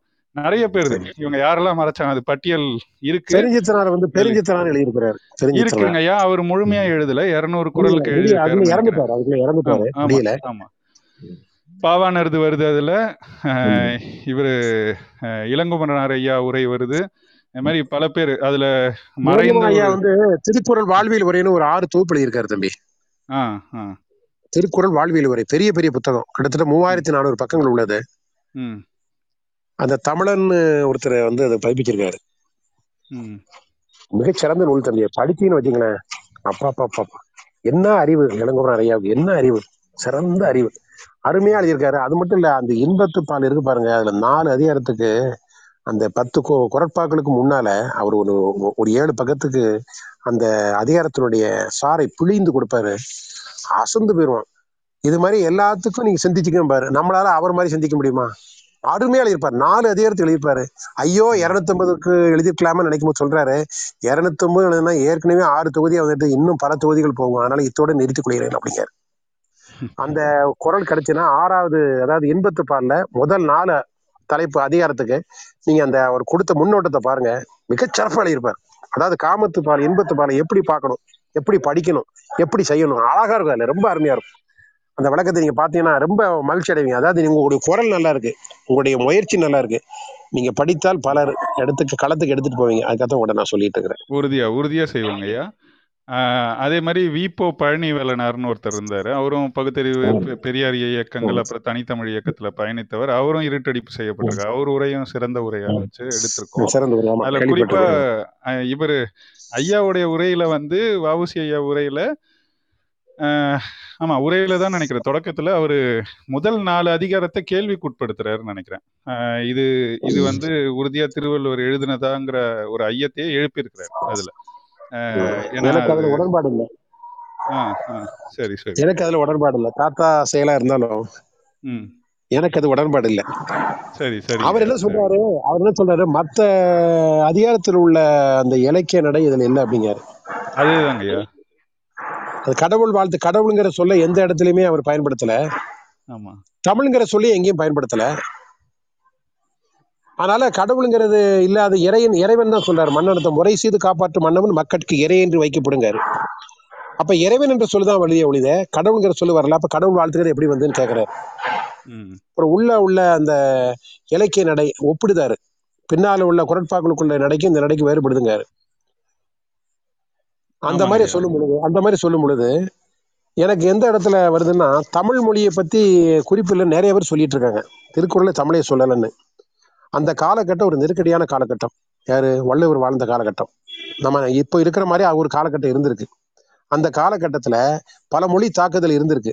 அந்த நேரத்துல தமிழ் மொழியை பத்தி சொன்னோம்னா யாரும் இந்த நூலை படிக்க மாட்டாங்க? இது வந்து ஒரு பொது நூலா இருக்கணுங்கிறக்காகத்தான் அவர் ரொம்ப நுட்பமாக அகர முதல எழுத்தெல்லாம் ஆதி பகவன் முதற்றிய உலகன் தொடங்கி ஊர் பெருவெளியில ஊடுதல் காமத்திற்கென்ப அதற்கென்ப கூடி மேய்ங்க பெரும் தமிழ் மொழியில முப்பது எழுத்துக்களை கொண்டு வந்திருக்காரு. ஆள தொடங்கி இன்னும் முடியுது உயிரெழுத்து பன்னெண்டு மெய்யெழுத்து பதினெட்டு முப்பது எழுத்து கொடுத்துருக்காரு அப்ப இவர் கூற்றுப்படி அந்த இறை கேக்குறீங்களா? ஆ, கே இருக்குங்க கேக்குதா? ஐயா, இருக்கு. ஆ, கடவுள் வாழ்த்து இல்லைன்னு சொன்னா அப்ப அந்த இது அடிபட்டு போயிருது பாத்தீங்களா? ம். இப்போ வான் சிறப்புல சொல்ல நீரின்றி எமையாவது உலகம்னு சொல்றாருல அப்ப அது அடிபட்டு போயிருதுல்ல. அப்ப எந்த நோக்கத்துல எந்த அடிப்படையில ஐயா வந்து அதை மறுக்கிறான்னு தெரியல. ஆனா அது ஆய்வுக்கு உட்படுத்தலாம். நம்ம ஆய்வுக்கு உட்படுத்தலாம். அந்த காலகட்டத்துல கிடைத்த தரவுல வச்சு ஐயா சொல்லியிருக்கலாம். ஆனா எனக்கு அதுல கொஞ்சம் உடன்பாடு இல்லை. என்ன? வைகோ அதை சொல்லுவாரு வை கோபாலசாமி சொல்லுவாரு ஐயா இப்படி எழுதியிருக்கிறாரு எனக்கு அதுல உடன்பாடு இல்லை அப்படிம்பாரு. என்ன? அது ஆழ்ந்த ஆய்வுக்கு உட்படுத்த வேண்டிய செயல்பாடு அது. சொல்லுங்க அடுத்து. உறுதியா உறுதியா. அடுத்து இன்னொரு கேள்விங்க ஐயா. திருவல்லிக்கேணிலையும் ஐயா வாழ்ந்தாரு கடைசி காலகட்டத்துல அப்படின்னு கேள்விப்பட்டோம். அது பத்தி. ஏதாவது குறிப்புகள்? சென்னை எனக்கு திருவல்லிக்கேணி அதை பற்றிய குறிப்பு வந்து முழுமையா தெரியல. நானும் கேள்விப்பட்டேன். ஆதாரம் இல்லாத எதையும் நான் சொல்ல மாட்டேன். என்ன? சரி சரிங்க தெரியல. ஆனா கோவையில வந்து அவர் வாழ்ந்த ஒரு கட்டடத்துல ஒரு மண்ணெண்ணெய் வித்து பிழைச்சிருக்கிறாரு படைக்கும் போது அந்த கட்டடத்தை வந்து ரொம்ப காலமாக எதுவுமே மேம்பாடு பண்ணாமல் அவருடைய தாத்தா வச்சுருந்தாங்க. பேரர்களை வந்து அதை இடிச்சிட்டு அது மூணு மாடி கட்டடமாக கட்டி வாடகைக்கு விட்டாங்க. அந்த வரலாறு கோவையில் இருக்குது பேரூர் பக்கத்தில் தான் வாழ்ந்துருக்கிறாரு. இந்த பட்டீஸ்வரனை பார்க்க போவார். ஆயிரத்தி தொள்ளாயிரத்தி பதினாறுலேருந்து ஆயிரத்தி தொள்ளாயிரத்தி இருபது வரைக்கும் கோயம்புத்தூர்ல இருந்திருக்கிறாரு. இங்கே இருக்கும்போது சில பணிகளை பண்ணியிருக்கிறாரு. அப்போ ஆ. கிருஷ்ணமூர்த்தின்னு ஒருத்தர் நாயுடு அவர் வந்து இவருக்கு வந்து ஒரு வில்வண்டி கொடுத்து போக்குவரத்துக்கு உதவி பண்ணியிருக்காரு. ஒரு குடிக்கூலி வீட்டையும் பிடிச்சி கொடுக்குற வாடகை வீட்டையும். இது வரலாற்றுல பதிவு இருக்கு. சிறப்புங்க ஐயா. ஐயா இருபதுல இருந்து முப்பத்தி ஆறு அவர் இறக்குற வரைக்கும் எங்க இருந்தாருங்க ஐயா அவரு? இந்த இருபதுல இருந்து முப்பத்தாறு வரைக்குமா? ஆயிரத்தி தொள்ளாயிரத்தி இருபது வரைக்கும் கோவை சொன்னீங்க. அந்த ஆயிரத்தி தொள்ளாயிரத்தி இருபதுல இருந்து முப்பத்தி ஆறு அவர் இறக்குற வரைக்கும் சென்னை சென்னை தான் அப்ப நீங்க சொன்ன இந்த திருவள்ளிக்கேணி அங்க அங்க இருந்து- அங்க இருக்க வாய்ப்பு நிறைய இருக்குங்க நிறைய இருக்குங்க. சென்னையில இருந்திருக்கிறாரு. நானும் அங்கேயும் மண்ணெண்ணெய் வித்தாருன்னு படிச்சிருக்கேன். அது அது படிக்கும் போது தான் மண்ணெண்ணெய் வித்தாங்கிறது கோயம்புத்தூர்ல வித்தானே எனக்கு தெரியாது. ஆனா அங்க வித்தது உறுதி. ஆனா இங்க மளிகை கடை வச்சிருந்தாரு. பல்பொருளங்காடி ஆ. பல்பொருளங்காடினா அந்த காலத்து மாதிரி இந்த மாதிரி கிடையாது. இந்த வெள்ளை இந்த வெள்ளைக்காரன் அந்த பெரிய பெரிய அந்த மாதிரி கிடையாது. ஒரு நாலு பொருள் இருக்கும். அரிசி இருக்கும் பருப்பு இருக்கும் அந்த மாதிரியா. சரி ரொம்ப சரிங்க துன்பப்பட்டிருக்காரு. சாப்பாட்டுக்கு ரொம்ப துன்பப்பட்டிருக்காரு. சிலர்கிட்ட சில உதவி கூட கேட்டிருக்காரு கேள்விப்பட்டிருக்கேன். என்ன? அவருடைய மூணாவது மகனுடைய பேரங்க தினமணியில வந்திருந்து ஒரு பக்கத்துக்கு. ஒதுங்க கூட இடம் இல்லாம மதுரையில பேருந்து நிலையத்துல மூட்டை தூக்கிட்டு நடைமேடையில படுத்து கிடந்தாங்களாம். இந்த தினமணி ஒரு பக்கத்துக்கு வெளியிட்ட உடனே பேரையா கட்சியை சேர்ந்து ஒருத்தர் ஓடி போய் அவருக்கு உதவி பண்ணியிருக்காங்க. நான் உதவி பண்ண போகும்போது அண்ணன் வேண்டாம் உதவி அவர் சோத்து கடை வச்சு கொடுத்துருக்காரு. நீங்க இந்த மாதிரி நடைமுறையில் அவருடைய பேரன் நடந்துட்டு இருக்குன்னு சொல்லிட்டு சோத்து கடை வச்சு கொடுத்துருக்காரு. அது பிறகு அந்த சோத்து கடை தொடர்ந்து நடத்தல எங்க போனாங்கன்னு தெரியல. பெரிய குடும்பம் ஏகப்பட்ட பேரர்கள் ஏகப்பட்ட பேர்த்திகள் எல்லாம் அங்கங்க பிரிஞ்சு அங்கங்க இருக்கிறாங்க. என்ன பண்ண சொல்லி இதான் வாழ்வினுடைய ஒரு இது. வாழ்ற காலத்துல அறிஞர்களை நாம் எப்பவுமே வந்து பாராட்டுவதில்லை பேணுவதில்லை. போன பிறகுதான் அவங்களுடைய அருமை பெருமைலாம் தெரியுது. சொல்லுவாங்கல்ல அம்மா அருமை போன பிறகு தான் தெரியும் அப்பா அருமை போன பிறகு தான் தெரியும். அது மாதிரி நம்முடைய தலைவருடைய அருமை போன பிறகு தான் தெரியுது தமிழர்களுக்கு. இது மிக பெரிய ஒரு என்ன ஒரு அவலச்சுவையை நிறைந்த ஒரு வாழ்க்கையா இருக்கு. ரொம்ப வருத்தமா இருக்கு. ஆனா எனக்கு ரொம்ப ஒரு பெரிய மகிழ்ச்சி என்னன்னா இவ்வளவு நாளும் நம்ம ஆசிரியர் நாளை கொண்டாடிக்கிட்டு ராதாகிருஷ்ணன் ஐயாவை வந்து ரொம்ப முன்னிலைப்படுத்திட்டு இருப்பாங்க. வாவசி ஏதோ அப்பப்போ நினச்சி பார்த்து ஒரு சிலைக்கு போய் மாலை போட்டு வருவாங்க. இந்த நூத்தி ஐம்பதுல வந்து இவர் தான் முன்னே நிற்கிறாரு. உச்சக்கட்டத்தில் இருக்கிறார். எல்லா இயக்கங்களும் அவருடைய இதை விழா எடுத்திருக்கிறாங்க. அது மிகப்பெரிய ஒரு மாற்றத்தை தமிழிடத்துல நான் பார்க்குறேன். இந்த மாற்றம் அப்படி தொடர்ந்து வந்து நம்முடைய ஒவ்வொரு அறிஞர்களையும் நாம் நினைவு கூர்ந்து அவங்க களப்பணியிட்டது அவங்க காலடி பட்டு அந்த இடத்துல நம்ம நடந்தோம்னா கண்டிப்பாக அவங்களுடைய நோக்க நிறைவேறும். மட்டும் இல்லாமல் தமிழினமும் மேலே போயிடும் அதில் எந்த ஐயப்பாடும் கிடையாது. நம்ம அதெல்லாம் மறந்தனாலதான் மறக்கடிக்கப்பட்டனால வரலாறு ப- நமக்கு எதுக்கு கிளைவ் லாட்ஸை பற்றி கிளைவை பற்றி நமக்கு எதுக்கு வாழ்க்கை? இந்த வாழ்க்கையை வரலாற்றுல படிக்கிற கிளைவை பத்தி படிக்கிறான். என்ன பயன் இருக்கனால சொல்லுங்க. விக்டோரியா மகாராணியை பத்தி படிக்கிறான். நம்ம வரலாறை பத்தி படிக்கணும். நம்ம வரலாறு நம்ம குறைஞ்சு கிடக்கிற வரலாறு தோண்டி எடுக்கணும். இல்லாட்டா அதுவும் ஒரு ஆதிச்சநல்லூர் மாதிரியா ஒரு கீழடி மாதிரியா மண்ணுக்குள்ள புதஞ்சு போயிடும் அதனால நீங்க இளைஞர்கள் நாம் தமிழர் கட்சியை சேர்ந்த இளைஞர்கள் மட்டும் நான் சொல்ல மாட்டேன். நீங்க உலக தமிழர்களுடைய உள்ளங்கள் எல்லாம் கொள்ளையடிக்கக்கூடிய இளைஞர்கள். நீங்க இதை கண்டிப்பா செய்வீங்கிற நம்பிக்கை எனக்கு இருபத்தஞ்சு ஆண்டுகளா இருக்கு. நாம் தமிழர் கட்சி தோன்றதுக்கு முன்னாலேருந்து இருக்கு. நான் நண்பர்கள்ட்ட சொல்லுவேன் என் இளைஞர் மீது எனக்கு அவ்வளோ நம்பிக்கை. இளைஞர்னா இளம் பெண்களை சேர்த்தான் சொல்லுவேன். அவங்க துடித்து எழுவார்கள். அப்போ எல்லாரும் சிரிப்பாங்க. என்னையா சொல்றீங்க? கையில் ஒரு அலைபேசியை வச்சுக்கிட்டு வளவளன்னு பேசிட்டு இருக்கிறான். நாலு பேர் நின்று ஒரு இடத்துல பேசிட்டு இருந்தா எட்டு மணிக்கு போனா பார்க்குறேன் பத்து மணிக்கு வருமா அதே இடத்துல நின்று பேசிட்டு இருக்கான். நீ சொல்லுவாங்க அவங்ககிட்ட சில குறைபாடுகள் இருக்கு. ஆனால் கண்டிப்பாக எழுவார்கள்னு. ரெண்டாயிரத்தி பதினஞ்சில் அந்த தை புரட்சியில் செய்து காமிச்சாங்க. எல்லாரும் அசந்து போயிட்டாங்க. எல்லாரும் தொலைபேசி பண்ணி ஐயா உங்க நம்பிக்கையை வந்து பொலி பொய்த்து போகலை. அந்த இளைஞர்கள் போராடினாங்க. நான் சொன்னேன் இன்னும் போராட வேண்டிய களங்கள் நிறைய இருக்கு. அப்ப ஏன் அந்த தை புரட்சிக்கு பிறகு இந்த புரட்சி வரலன்னு கேட்கும்போது அதுக்கு நான் விட சொன்னேன். ஒவ்வொரு வீட்டுக்கும் சென்று காவல்துறை அடக்கி இருக்கிறான் பெற்றோர்ல பார்த்து சொல்லியிருக்கோம் பையன் படிக்க விடணுமா இல்ல உள்ளத்துக்கு போடணுமான்னு. மறைமுகமா நடந்திருக்குது. இதை முதல்ல புரிஞ்சுக்கங்க அப்படின்னு. என்ன எதை வச்சு சொல்றீங்க? எந்த அடிப்படையில் ஆதாரத்தை சொல்லுங்க இதுக்கு ஆதாரம்லாம் தேவையில்லை. காவல்துறை என்ன பண்ணுவாங்க? அரசியல்வாதி என்ன பண்ணுவாங்கன்னு எங்களுக்கு தெரியும். ஒவ்வொரு வீட்டுக்கா போய் ஒவ்வொருத்தரும் இளைஞ நீ வேலை பார்க்க போறியா? அந்த கம்பெனியில் அவனுக்கு வேலை கொடுக்காத. அவனுக்கு அறை கொடுக்காத. அவனுக்கு வந்து கல்லூரியிலேருந்து இருந்து அப்படி சொல்லும் போது பெற்றோர் என்ன கேட்பாங்க எப்பா நீ போராட்டத்துக்கு போறியா? படிக்க போறியா? படிக்க போறதா சொல்லு பணம் சொல்லிக்கிறேன் போராட்டம் அப்படி கிளம்பிடு அப்படிதானே சொல்லுவாங்க. அதனால் பெற்றோர் வழியாக காவல்துறை இவங்களெல்லாம் அடக்கி வச்சிருக்காங்க. அதில் ரொம்ப நாள்லாம் அடக்க முடியாது. கண்டிப்பாக மிகப்பெரிய புரட்சி வெடிக்கும். அந்த புரட்சியில் மற்றவங்கெல்லாம் உணர்வாங்க. வெந்து போக மாட்டாங்க. வெந்து போனால் பயன் இல்லையே. அவங்க இருந்து உணரணும். தான் செய்த தப்பை உணரணும். இன்னைக்கு எல்லாரும் உணர்ந்தாங்க. ஈழத்தமிழர்களை இன்னைக்கு அழிச்சிட்டாங்களே. இன்னைக்கு எல்லாரும் உணர்ந்தாங்க. இன்னைக்கு இந்தியா ரொம்ப வருத்தப்படுது மறைமுகமா வருத்தப்பட்டு இருக்கு. சீனாக்காரன் கொடி கட்டி பறந்துட்டு இருக்கான். அவங்க இருந்தாலும் இந்த இந்த நிலைமை ஏற்படுமா? சொல்லுங்க.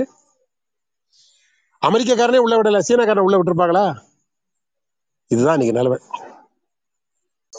அப்படின்ற ஒரு செய்தி ஐயா கிட்ட ரொம்ப மகிழ்ச்சி ரொம்ப மகிழ்ச்சி. நீங்க அவரை நீங்க அவரை கப்பலோட்டி தமிழர் சொல்லுங்க. செக்கிலித்த கண்டிப்பா கொடுத்த தண்டனை. ஏன்னா கப்பலோட்டி தமிழ் சொல்லுவது என்னன்னா கப்பலை ஓட்டிய ஒரு தமிழர் ரெண்டாவது நம்ம தமிழ் வணிகத்தை தூக்கி நிறுத்தினவர். இந்த சொல்லில அவ்வளவு அடங்கியிருக்கு சரிங்களா? செக்கிலித்த செம்மல்ங்கிறது ஒரு சிறப்பு தான் இருக்கட்டும். ஆனா அதுக்கு கொடுத்த தண்டனை அதை சொல்லுவதை விட கப்பலோட்டி தமிழ்னு சொல்லும் பொழுது நம்ம தமிழ் வணிகத்தையும் உலகத்துல தூக்கி நிறுத்துறோம். கண்டிப்பா தமிழன் தான் உலகத்துல அறத்தோட வணிகம் செய்திருக்கிறான். அதுக்கு பட்டினப்பாளையில குறிப்பு இருக்கு. கொள்வதும் மிகக்கூடாது கொடுப்பதும் குறைபடாது செய்வதும் வணிகங்கிறான். கொழுப்பதும் மிகக்கூடாதுன்னா வாங்குற பொருள் கூடுதலா வாங்கக்கூடாது. கொடுக்கிற பொருள்ல அளவிலையும் குறை இருக்கக்கூடாது தரத்திலையும் குறை இருக்கக்கூடாது. கொள்வதும் மிகக்கூடாது கொடுப்பதும் குறைபடாது. செய்வதே வணிகம்னு மூவாயிரம் ஆண்டுக்கு முன்னால பட்டினப்பாளையில அந்த புலவன் எழுதி வச்சுட்டு போயிருக்கிறான். இப்ப பாருங்க மிளகு நம்ம வாழ்க்கையில எவ்வளவு பங்கெடுத்துருக்கு பாருங்களேன். காய்கறின்னு சொல்றீங்களா தம்பி கேக்குறீங்களா? ஆ இருக்கோங்க சொல்லுங்க. காய்கறின்னு சொல்றீங்களா காய்னா காய் கறினா என்னது? கறினா மிளகு. அப்போ தமிழுடைய உணவு என்ன? அவன் மறக்காமல் தன் உடல் நலத்திற்காக சேர்க்க வேண்டிய உணவுப் பொருள் மிளகுங்கிறது தெரியுது. காயோடு சேர்த்து உண்ண வேண்டும். அந்த மிளகு ஒதுக்கிட்டு தான் இன்னைக்கு தமிழன் பல நோய்க்கு ஆட்பட்டு உட்காந்துருக்கிறான் மிளகு சாப்பிட்டானா மனநோய் கூட குணமாகுங்கிறாங்க ஆராய்ச்சியில சொல்றாங்க. நம்முடைய பழைய சோறு நீராகாரம் நீர் உணவு நீர் தண்ணிம்பாங்க.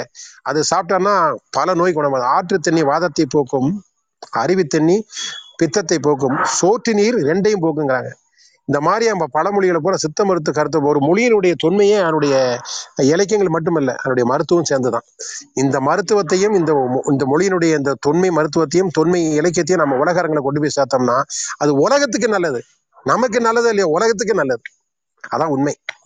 அந்த அளவுக்கு அறநூல்கள் ஏகப்பட்ட அறநூல்கள். அடாடாடாடா நான் வந்து இப்பதான் உண்மை என்ன படிச்சீங்க நான் இப்பதான் ஏன் படிக்க தொடங்கியிருக்கேன்னு? என் கல்வி தேவையெல்லாம் விட்டுரு அதெல்லாம் ஒழிச்சு கட்டிடு வெள்ளைக்காரன் வேலை வாய்ப்புக்காக படிச்சது. நான் இப்போ தான் படிக்க தொடங்கியிருக்கிறேன். என் தமிழை படிக்க தொடங்கியிருக்கேன். முழுமையாக படிக்க தொடங்கியிருக்கேன். அது ஒரு வாழ்வியல் நெறி. தமிழ்நாட்டிலுடைய ஒவ்வொரு மரமும் சிறந்த மரம். இந்த மரத்தை புறம் பாருங்க. நான் மரத்துக்கிட உட்காந்து பேசிட்டு இருக்கேன் இப்போ. புங்க மரத்துக்கிட உட்காந்து பேசிட்டு இருக்கிறேன். உள்ள சரியா கேட்கல வெளியில வந்துட்டேன். உங்கள்கிட்ட பேசுறதுக்குன்னு. அதனால நம்மளோட ஒவ்வொரு இதையும் பனை மரத்தை வெண்டு எடுக்கணும். மூங்கில் மரத்தை வெண்டு எடுக்கணும். ஆலமரத்தை வெண்டு எடுக்கணும். புளிய மரத்தை வெண்டு எடுக்கணும். எல்லாத்தையும் அடிச்சிட்டு இருக்கான் பாவிங்க. கண்ணில் பட்ட மரத்தை பூரா வெட்டிட்டு இருக்காருங்க. இதெல்லாம் தடுக்கணும். அறத்தோடு தடுக்கணும். மரம் வேண்டாம். மரம் இருந்தால் நம்மளை அழித்து விடுவார்கள். பகைவர்கள் நம்ம விட வலிமையா இருக்காங்க. பொருளாதாரத்துலேயும் சரி. அவங்களுக்கு துணை இருக்கிறது பூரா ராணுவம் தானை பிற தமிழ். ரா- ராணுவத்துக்கு தூய தமிழ் தானை காவல்துறை பொருள் பொறுக்கிகள். எல்லாம் பலமா இருக்காங்க பகைவர்களுக்கு. நமக்கு ஒண்ணுமே இல்லை. நமக்கு நாம தான் துணை. நமக்கு துணையா இருப்ப நம்முடைய மொழியும் நம்முடைய பண்பாடும் நம்முடைய நாடும் தமிழ்நாடும் நம்முடைய இயற்கை சார்ந்த நம்ம தற்சார்பு வாழ்க்கையில் சார்ந்த பொருட்கள். அவ்வளவுதான். இதை நம்ம முன்னெடுத்துனாலே போறோம். பகைவன் தன்னாப்புல ஓடி போயிருவோம் அதான் வள்ளுவர் சொல்றாரு. தீமைக்கு எதிர்த்து போராடாத. தீமைக்கு எதெல்லாம் நல்லது பண்ணு. தீமை தன்னாமலே அழிஞ்சிரும். அல்லவை தேய அறம் பெருகும். நல்லவை நாடி இனிய சொல்லி எப்போ அறம் பெருகும்? அல்லவை தேய எப்போ அறம் பெருகும் நல்லவை இனிய சொல்லி நல்லதை சொல்லு.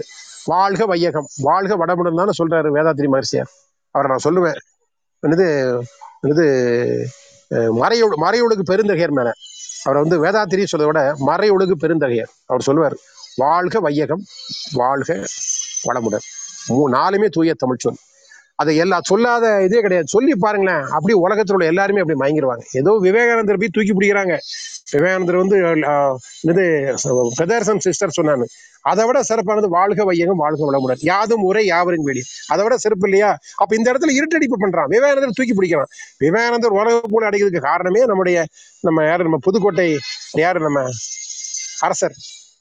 கணவன் சேதுபதி தான். அதை வரலாற்றுல மறைச்சிருந்தானுங்க. அவர் விவேகானந்தர் மட்டும் பொழுதுட்டு போறாங்க. அவரு பெங்காலிய மேற்கு வங்கமே அவரை புறக்கணிச்சது. ஆனா இவர் தான் அனுப்பி வச்சார்.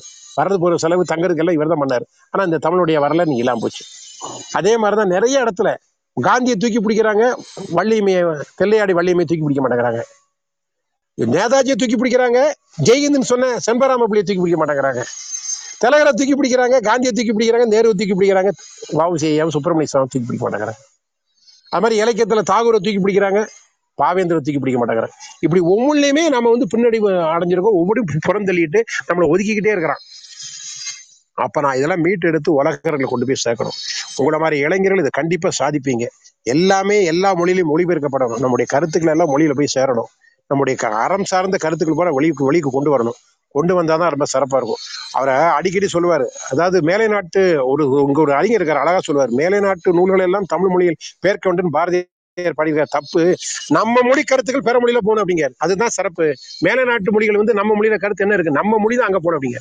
நம்ம மொழி கருத்துக்கள் பூரா அங்க போனான்னா அப்போ நினைச்சு பார்ப்போம். ஜப்பான்ல வந்து பாருங்க இப்ப தமிழ் மொழிக்கு ஒரு தனி இடம் கொடுத்துருக்கான் அவன் சொல்றான் தமிழ் எங்க மொழியே உங்க மொழியில தான் வந்திருக்கும் அப்படிங்கிறான். சீனால தமிழை தூக்கி பிடிக்கிறான். சீனா வந்து மாறுபட்ட கருத்துக்கள் இருக்கு இல்லைன்னு சொல்லல. ஆனா சீனால வந்து தமிழ் வந்து ஒலிபரப்பப்படுது சீன வானொலியில. அங்க உள்ள அந்த சீன பெண் வந்து தமிழ் செல்வினே பெயர் வச்சிருக்கிறான் அப்போ உலகம் முழுவதும் இருந்த தமிழன் யாது முறை யாவரும் கிளிங்கிறது வானூர்தி நிலையத்தில் எழுதி வச்சிருக்கிறான். அப்ப நம்ம எங்க நம்ம போயிட்டு இருக்கிறோம்? சொல்லுங்க. அதுதான் பெரிய வருத்தமா இருக்கு. நாம வந்து அந்த அளவுக்கு திருக்குறள் உலகர்களை கொண்டு போய் சேர்க்கல. தப்பு பூரா நம்ம மேலதான் இருக்கு. வேற ஒரு குறைச்சலி பயன் இல்லை. அவன் ஏன் செய்ய போறான்? நாம தானே செய்யணும். தாய்க்கு பிள்ளை தானே செய்யணும். தெருல போறவனா செய்வான். சொல்லுங்க. ஆ சொல்லுங்க தம்பி. அடுத்து சொல்லுங்க. உறுதியா அஹ் சுரேஷ் இருக்கீங்களா? சுருக்கமா சுரேஷ் பக்கத்துல இருக்கு நன்றி. இருக்கு இருக்கு. நன்றி. நன்றிங்க ஐயா. இப்படி ஒரு நல்ல நூத்தி ஐம்பதாவது ஆண்டு அவரை பத்தி நம்ம ஐயாவை பத்தி பேசுறது ரொம்ப மகிழ மகிழ்ச்சியான ஒரு விஷயம். நான் நன்றி கூற தான் நான் வந்தேன். இப்படி ஒரு தளத்தை இன்னைக்கு ஒரு முன்னெடுத்தவங்களுக்கு நான் என் நன்றியை தெரிவிச்சுக்கிறேன். நான் ரெண்டே ஒரு கேள்வி உங்க பார்வையில. இன்னைக்கு நம்ம. செக்கிழுத்த செம்மல் அப்படின்னு சொல்றோம். ஆடியோ கேக்குது இல்லை நல்ல ஹலோ. கேக்குது நல்ல கேக்குது சொல்லுங்க. ஓகே ஓகே செக்கிழுத்த செம்மல் கப்பலோட்டி தமிழன் இப்படிலாம் நம்ம சொல்றோம். இப்படிப்பட்ட ஒரு. மகத்தான தலைவனை இன்னைக்கு ஒரு ஜாதிக்கு ஒரு தலைவனா அடையாளப்படுத்துறாங்களா? அதை அதை பத்திய உங்க பார்வை என்ன? அது ஒண்ணு. வன்மையா வன்மையாக கண்டிக்கத்தக்கது.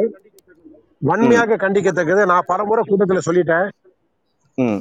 வஉசியை நீங்க விரும்புறீங்களா? கொள்கையை விரும்புறீங்களா ரெண்டையும் விரும்புறேன் நாங்க. அப்படி இல்லாத கொள்கையை நீங்க வந்து சாதியில சேர்க்காதீங்க. அவர் சாதியை பத்தி பேசவே இல்லை. ம். பேசவே இல்லை. அப்படி இருக்கும்போது இல்லாத கொண்டு வராங்கன்னா கேட்க மாட்டேங்கிறாங்க. அது மட்டும் இல்ல அவர்கிட்ட போய் ஒரு மனு கொடுத்தோம். ஐயா கேட்க மாட்டேங்க. உங்க குரல் கேட்க மாட்டேங்க. ஏதோ சிக்கலாட்டு இருக்குங்க. ஹலோ ஹலோ இல்ல நீங்க பேசுனது கேட்க மாட்டேங்குது சிக்கல். அப்போ என்ன பண்ண ஒரு மனு கொடுக்க போனாங்க இந்த சைவ பேரவையில இருந்து கேக்குறீங்களா சொல்லுங்க. ஆ கேக்குது. சொல்லுங்க சொல்லுங்க. கேக்குதுங்க ஐயா. யார்? அப்ப வந்து மாவட்ட ஆட்சியர் வந்து கருணாகரன். அவர்கிட்ட போய் இந்த சைவ பேரை வந்து ஒரு இதை கொடுக்குறாங்க. என்ன? அவங்க கொ- கொடுத்த கோரிக்கை நல்ல கோரிக்கை. ஆனா அது வந்து இந்த பிள்ளைமார் சமுதாயம் கொண்டு அந்த மாதிரி கொண்டு போய் சேர்க்குறாங்க. அப்போ அவர் சொன்னார் கருணாகரன் என்னய்யா? ஒரு தேசிய தலைவரை சாதிய தலைவர் ஆகிட்டீங்களேன்னு கேட்டார். சரியான கேள்வி. ஒரு தேசிய என்ன கோரிக்கை வச்சாங்கன்னா அவினாசி சாலைக்கு வாவு செய்ய பெயர் வைக்கணும். அப்படின்னு சொல்லும் பொழுது உங்க கோரிக்கை நல்ல கோரிக்கை. ஆனா ஒரு தேசிய தலைவரை சாதிய தலைவர் ஆக்கிட்டீங்களா? அதே மாதிரி தேவருக்கு தேவரை சாதிய தலைவராக்குறாங்க எவ்வளவோ பெரிய பெரிய மகான்கள் எல்லாம் சாதிய தலைவராகி சாதிக்குள்ளே விழுந்து விழுந்து செத்து ஒழியுது இந்த தமிழினம். அதான் வருத்தமா இருக்கு.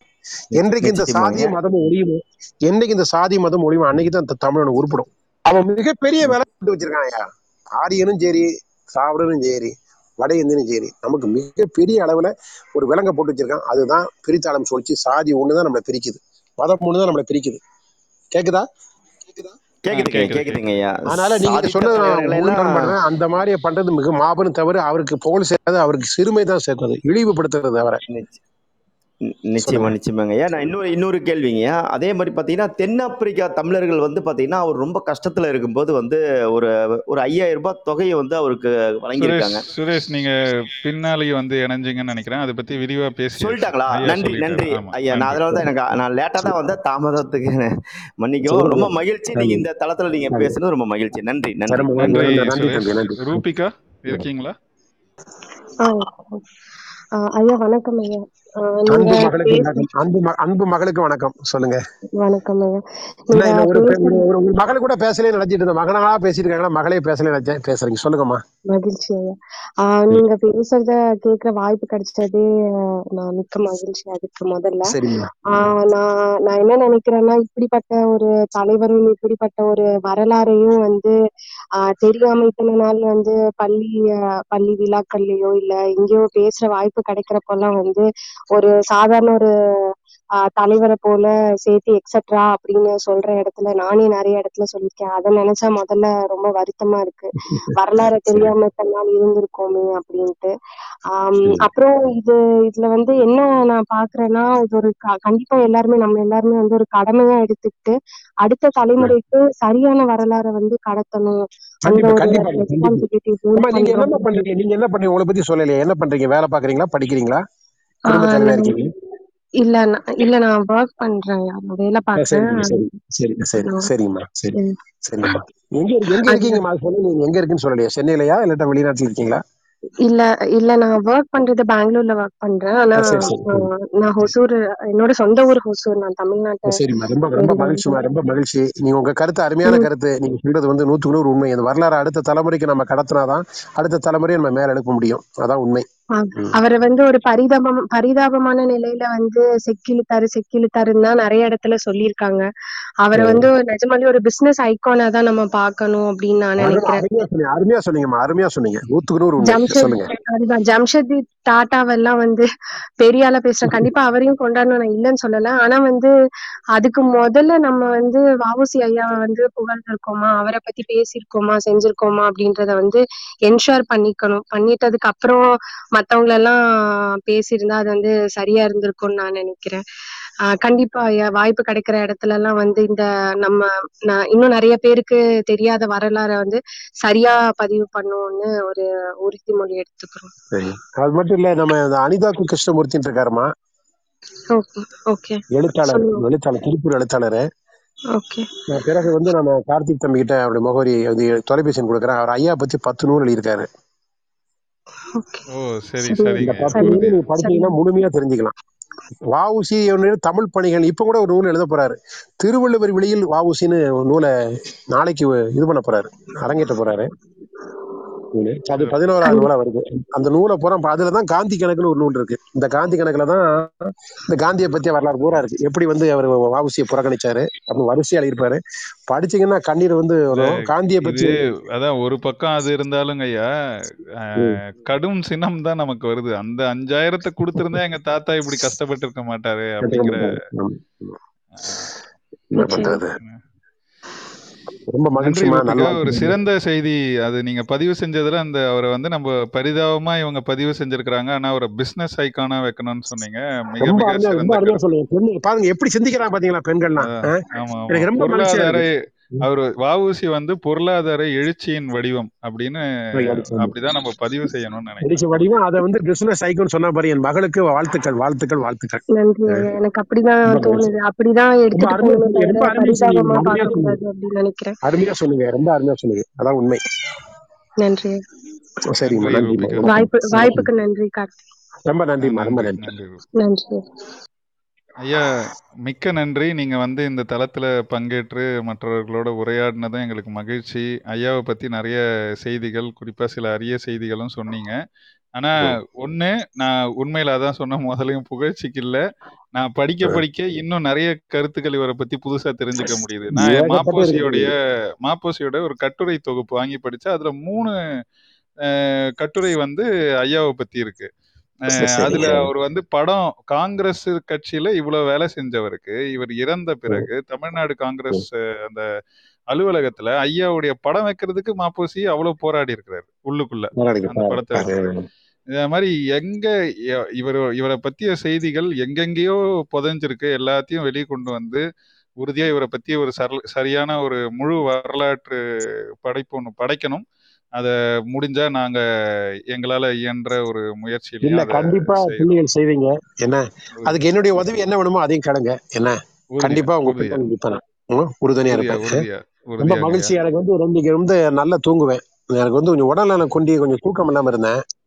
சரி ஒரு சரிங்கய்யா தமிழ் மருந்து எடுக்கும் போது கொஞ்சம் கூடுதலா எடுத்துட்டேன். மருந்தை கொஞ்சம் அளவு கூடுதலா எடுத்தனால உடம்பு பூரா அந்த நோய் எதிர்ப்பு தாக்குதல் வெப்பம். சிறப்பு. அதனால அதெல்லாம் ஒரு ரெண்டு மூணு நாளா தூக்கம் இல்லாம இருந்தது. இப்ப நான் நல்லா தூங்குவேன். ஏன்னா இவ்வளவு பிள்ளைகிட்ட பேசியிருக்கேன் பாருங்க. என் மகள்கிட்டயும் மகன்கள்கிட்டயும்.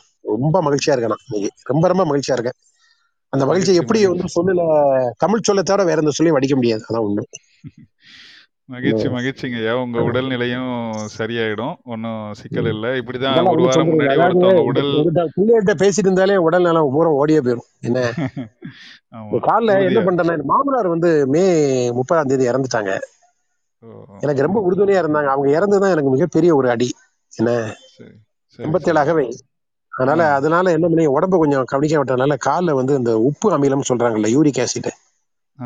அது வரது காலில் கொஞ்சம் வீக்கத்தை கொடுத்துட்டு அதுக்கு ஒரு மருந்து எடுத்தேன். அந்த மருந்து மருத்துவர் சரியா தான் சொன்னாரு. நான் கொஞ்சம் கூடுதலா எடுத்துட்டேன். அது வந்து ஒரு கற்ப மூலிகை. கவனமா கையாளணும். அதை கருத்தோடு ம் கையாளறதுனால இன்னைக்கு கொஞ்சம் துன்பப்பட்டுட்டு இருக்கேன். ஆனா சரியா வந்துடும் அதுல இருந்து மீண்டு வெளியில வந்துடுவேன் நம்பிக்கை நிறைய இருக்கு. சரி சரி பல்லாண்டு பல்லாண்டு பல்லாண்டு உங்கள் பணி சிறக்கும். கண்டிப்பாக தமிழர்கள் வந்து எழுச்சி பெறுவார்கள். அந்த நேரத்தில் அவங்க மொழியும் தூக்கி பிடிப்பார்கள் தமிழ்நாட்டையும் தூக்கி பிடிப்பார்கள். என்ன? நமக்கு வந்து பகைவர்கள் பலமா இருந்தாலும் எல்லா பகைவர்களும் உணரக்கூடிய காலம் மிக விரைவில் வந்து சேரும். சரிங்களா? உறுதியா வருங்கய்யா. மிக்க நன்றி இங்க கேட்டு இவ்வளவு நேரம் ஐயாவோட உரையாடி கேட்டுக்கொண்டிருந்த அனைவருக்கும் நன்றி. அடுத்த நிகழ்வா இப்போ தெரிவிச்சுக்கிறேன். ஒன்று ஒன்று தொடங்கி இருக்கு வாங்கோ கதைப்போம் அப்படிங்கிற ஒரு புலத்துல தென்னிலங்கை சக்திகளும் தேசிய தமிழ் தேசிய கட்சிகளும் அப்படின்ற தலைப்புல ஒரு நிகழ்வு இப்ப நடந்துட்டு இருக்கு நண்பர்கள் இங்க கேட்டுக்கொண்டிருக்கும் நண்பர்கள். ஆ சரி சரி. வாய்ப்பு சரி இருந்தா சரி. அங்கேயே இணைஞ்சுக்கோங்க. ஐயா மீண்டும் மிக்க மகிழ்ச்சி உங்களோட உரையாடியது. நன்றி. நாங்க எங்க அழைப்பை ஏற்று இங்க வந்து பேசியதற்கு நன்றி ஐயா. ரொம்ப நன்றி ரொம்ப நன்றி தம்பி நாளை உலகெங்கிலும் சொல்லுங்க. சக்தி சக்திக்கு ரொம்ப பேர் சொல்லுவேன் பொறுமையா என்னை நாற்காலி போட்டு வெளியில உட்கார வச்சு. அவர் நின்னுகிட்டு இருக்காரு நாற்காலி போட்டு உட்காருங்க தம்பி சொல்லிட்டேன். அப்புறம் உள்ள போய் அம்மாட்ட பேச தொடங்கிட்டாரு அம்மாவும். பிள்ளையும் பேசியிருக்காங்க. நான் போய் கேட்பேன் என்ன பேசுறான்னு கேட்பேன். என்ன? அதனால சக்தி தம்பிக்கு என்னுடைய முழு நன்றியை தெரிவிச்சுக்கிறேன். காரணம் என்னன்னா உங்ககிட்ட அந்த இணைப்பை ஏற்படுத்தி கொடுத்தாரு பாருங்க. உறுதியா? ஆமா ஆமா. நன்றி அதனால நீங்களும் அந்த காலை சரியான நேரத்துக்கு பேசுன்னு சொன்னீங்க. உங்களுக்கு நான் ரொம்ப நன்றியை தெரிவிச்சுக்கிறேன். என் பிள்ளைகளுக்கு எல்லாம் நான் நன்றியை தெரிவிச்சுக்கிறேன். முதல்ல பொருளாதாரத்துல முன்னேறணும்னா முதல்ல சம்பாத்தியத்துல முன்னேறணும். சரிங்களா? நமக்குரிய சம்பாத்தியத்தை இது பண்ணிட்டு அதுக்கு பிறகு நாம வந்து பொருளாதாரத்தை நோக்கி போகணும். சரிங்களா? இதை நீங்க எடுத்துட்டு போய் நினைக்கிறேன். ரொம்ப நம்பிக்கையோட இருக்கிறேன்? உறுதியா செய்வோங்க ஐயா. வாழ்க, அஹ், வாழ்க. ஐயாவின் வரலாறு அது எங்களுக்கு உரமா ஏறுது உள்ளத்திலையும் எண்ணத்திலையும். அதனால உறுதியா செய்வோம். மிக்க நன்றி. நண்பர்களே நான் சொன்னது போல அந்த தளத்துல சந்திப்போம். நன்றி மிக்க நன்றி. வணக்கம். வணக்கம்.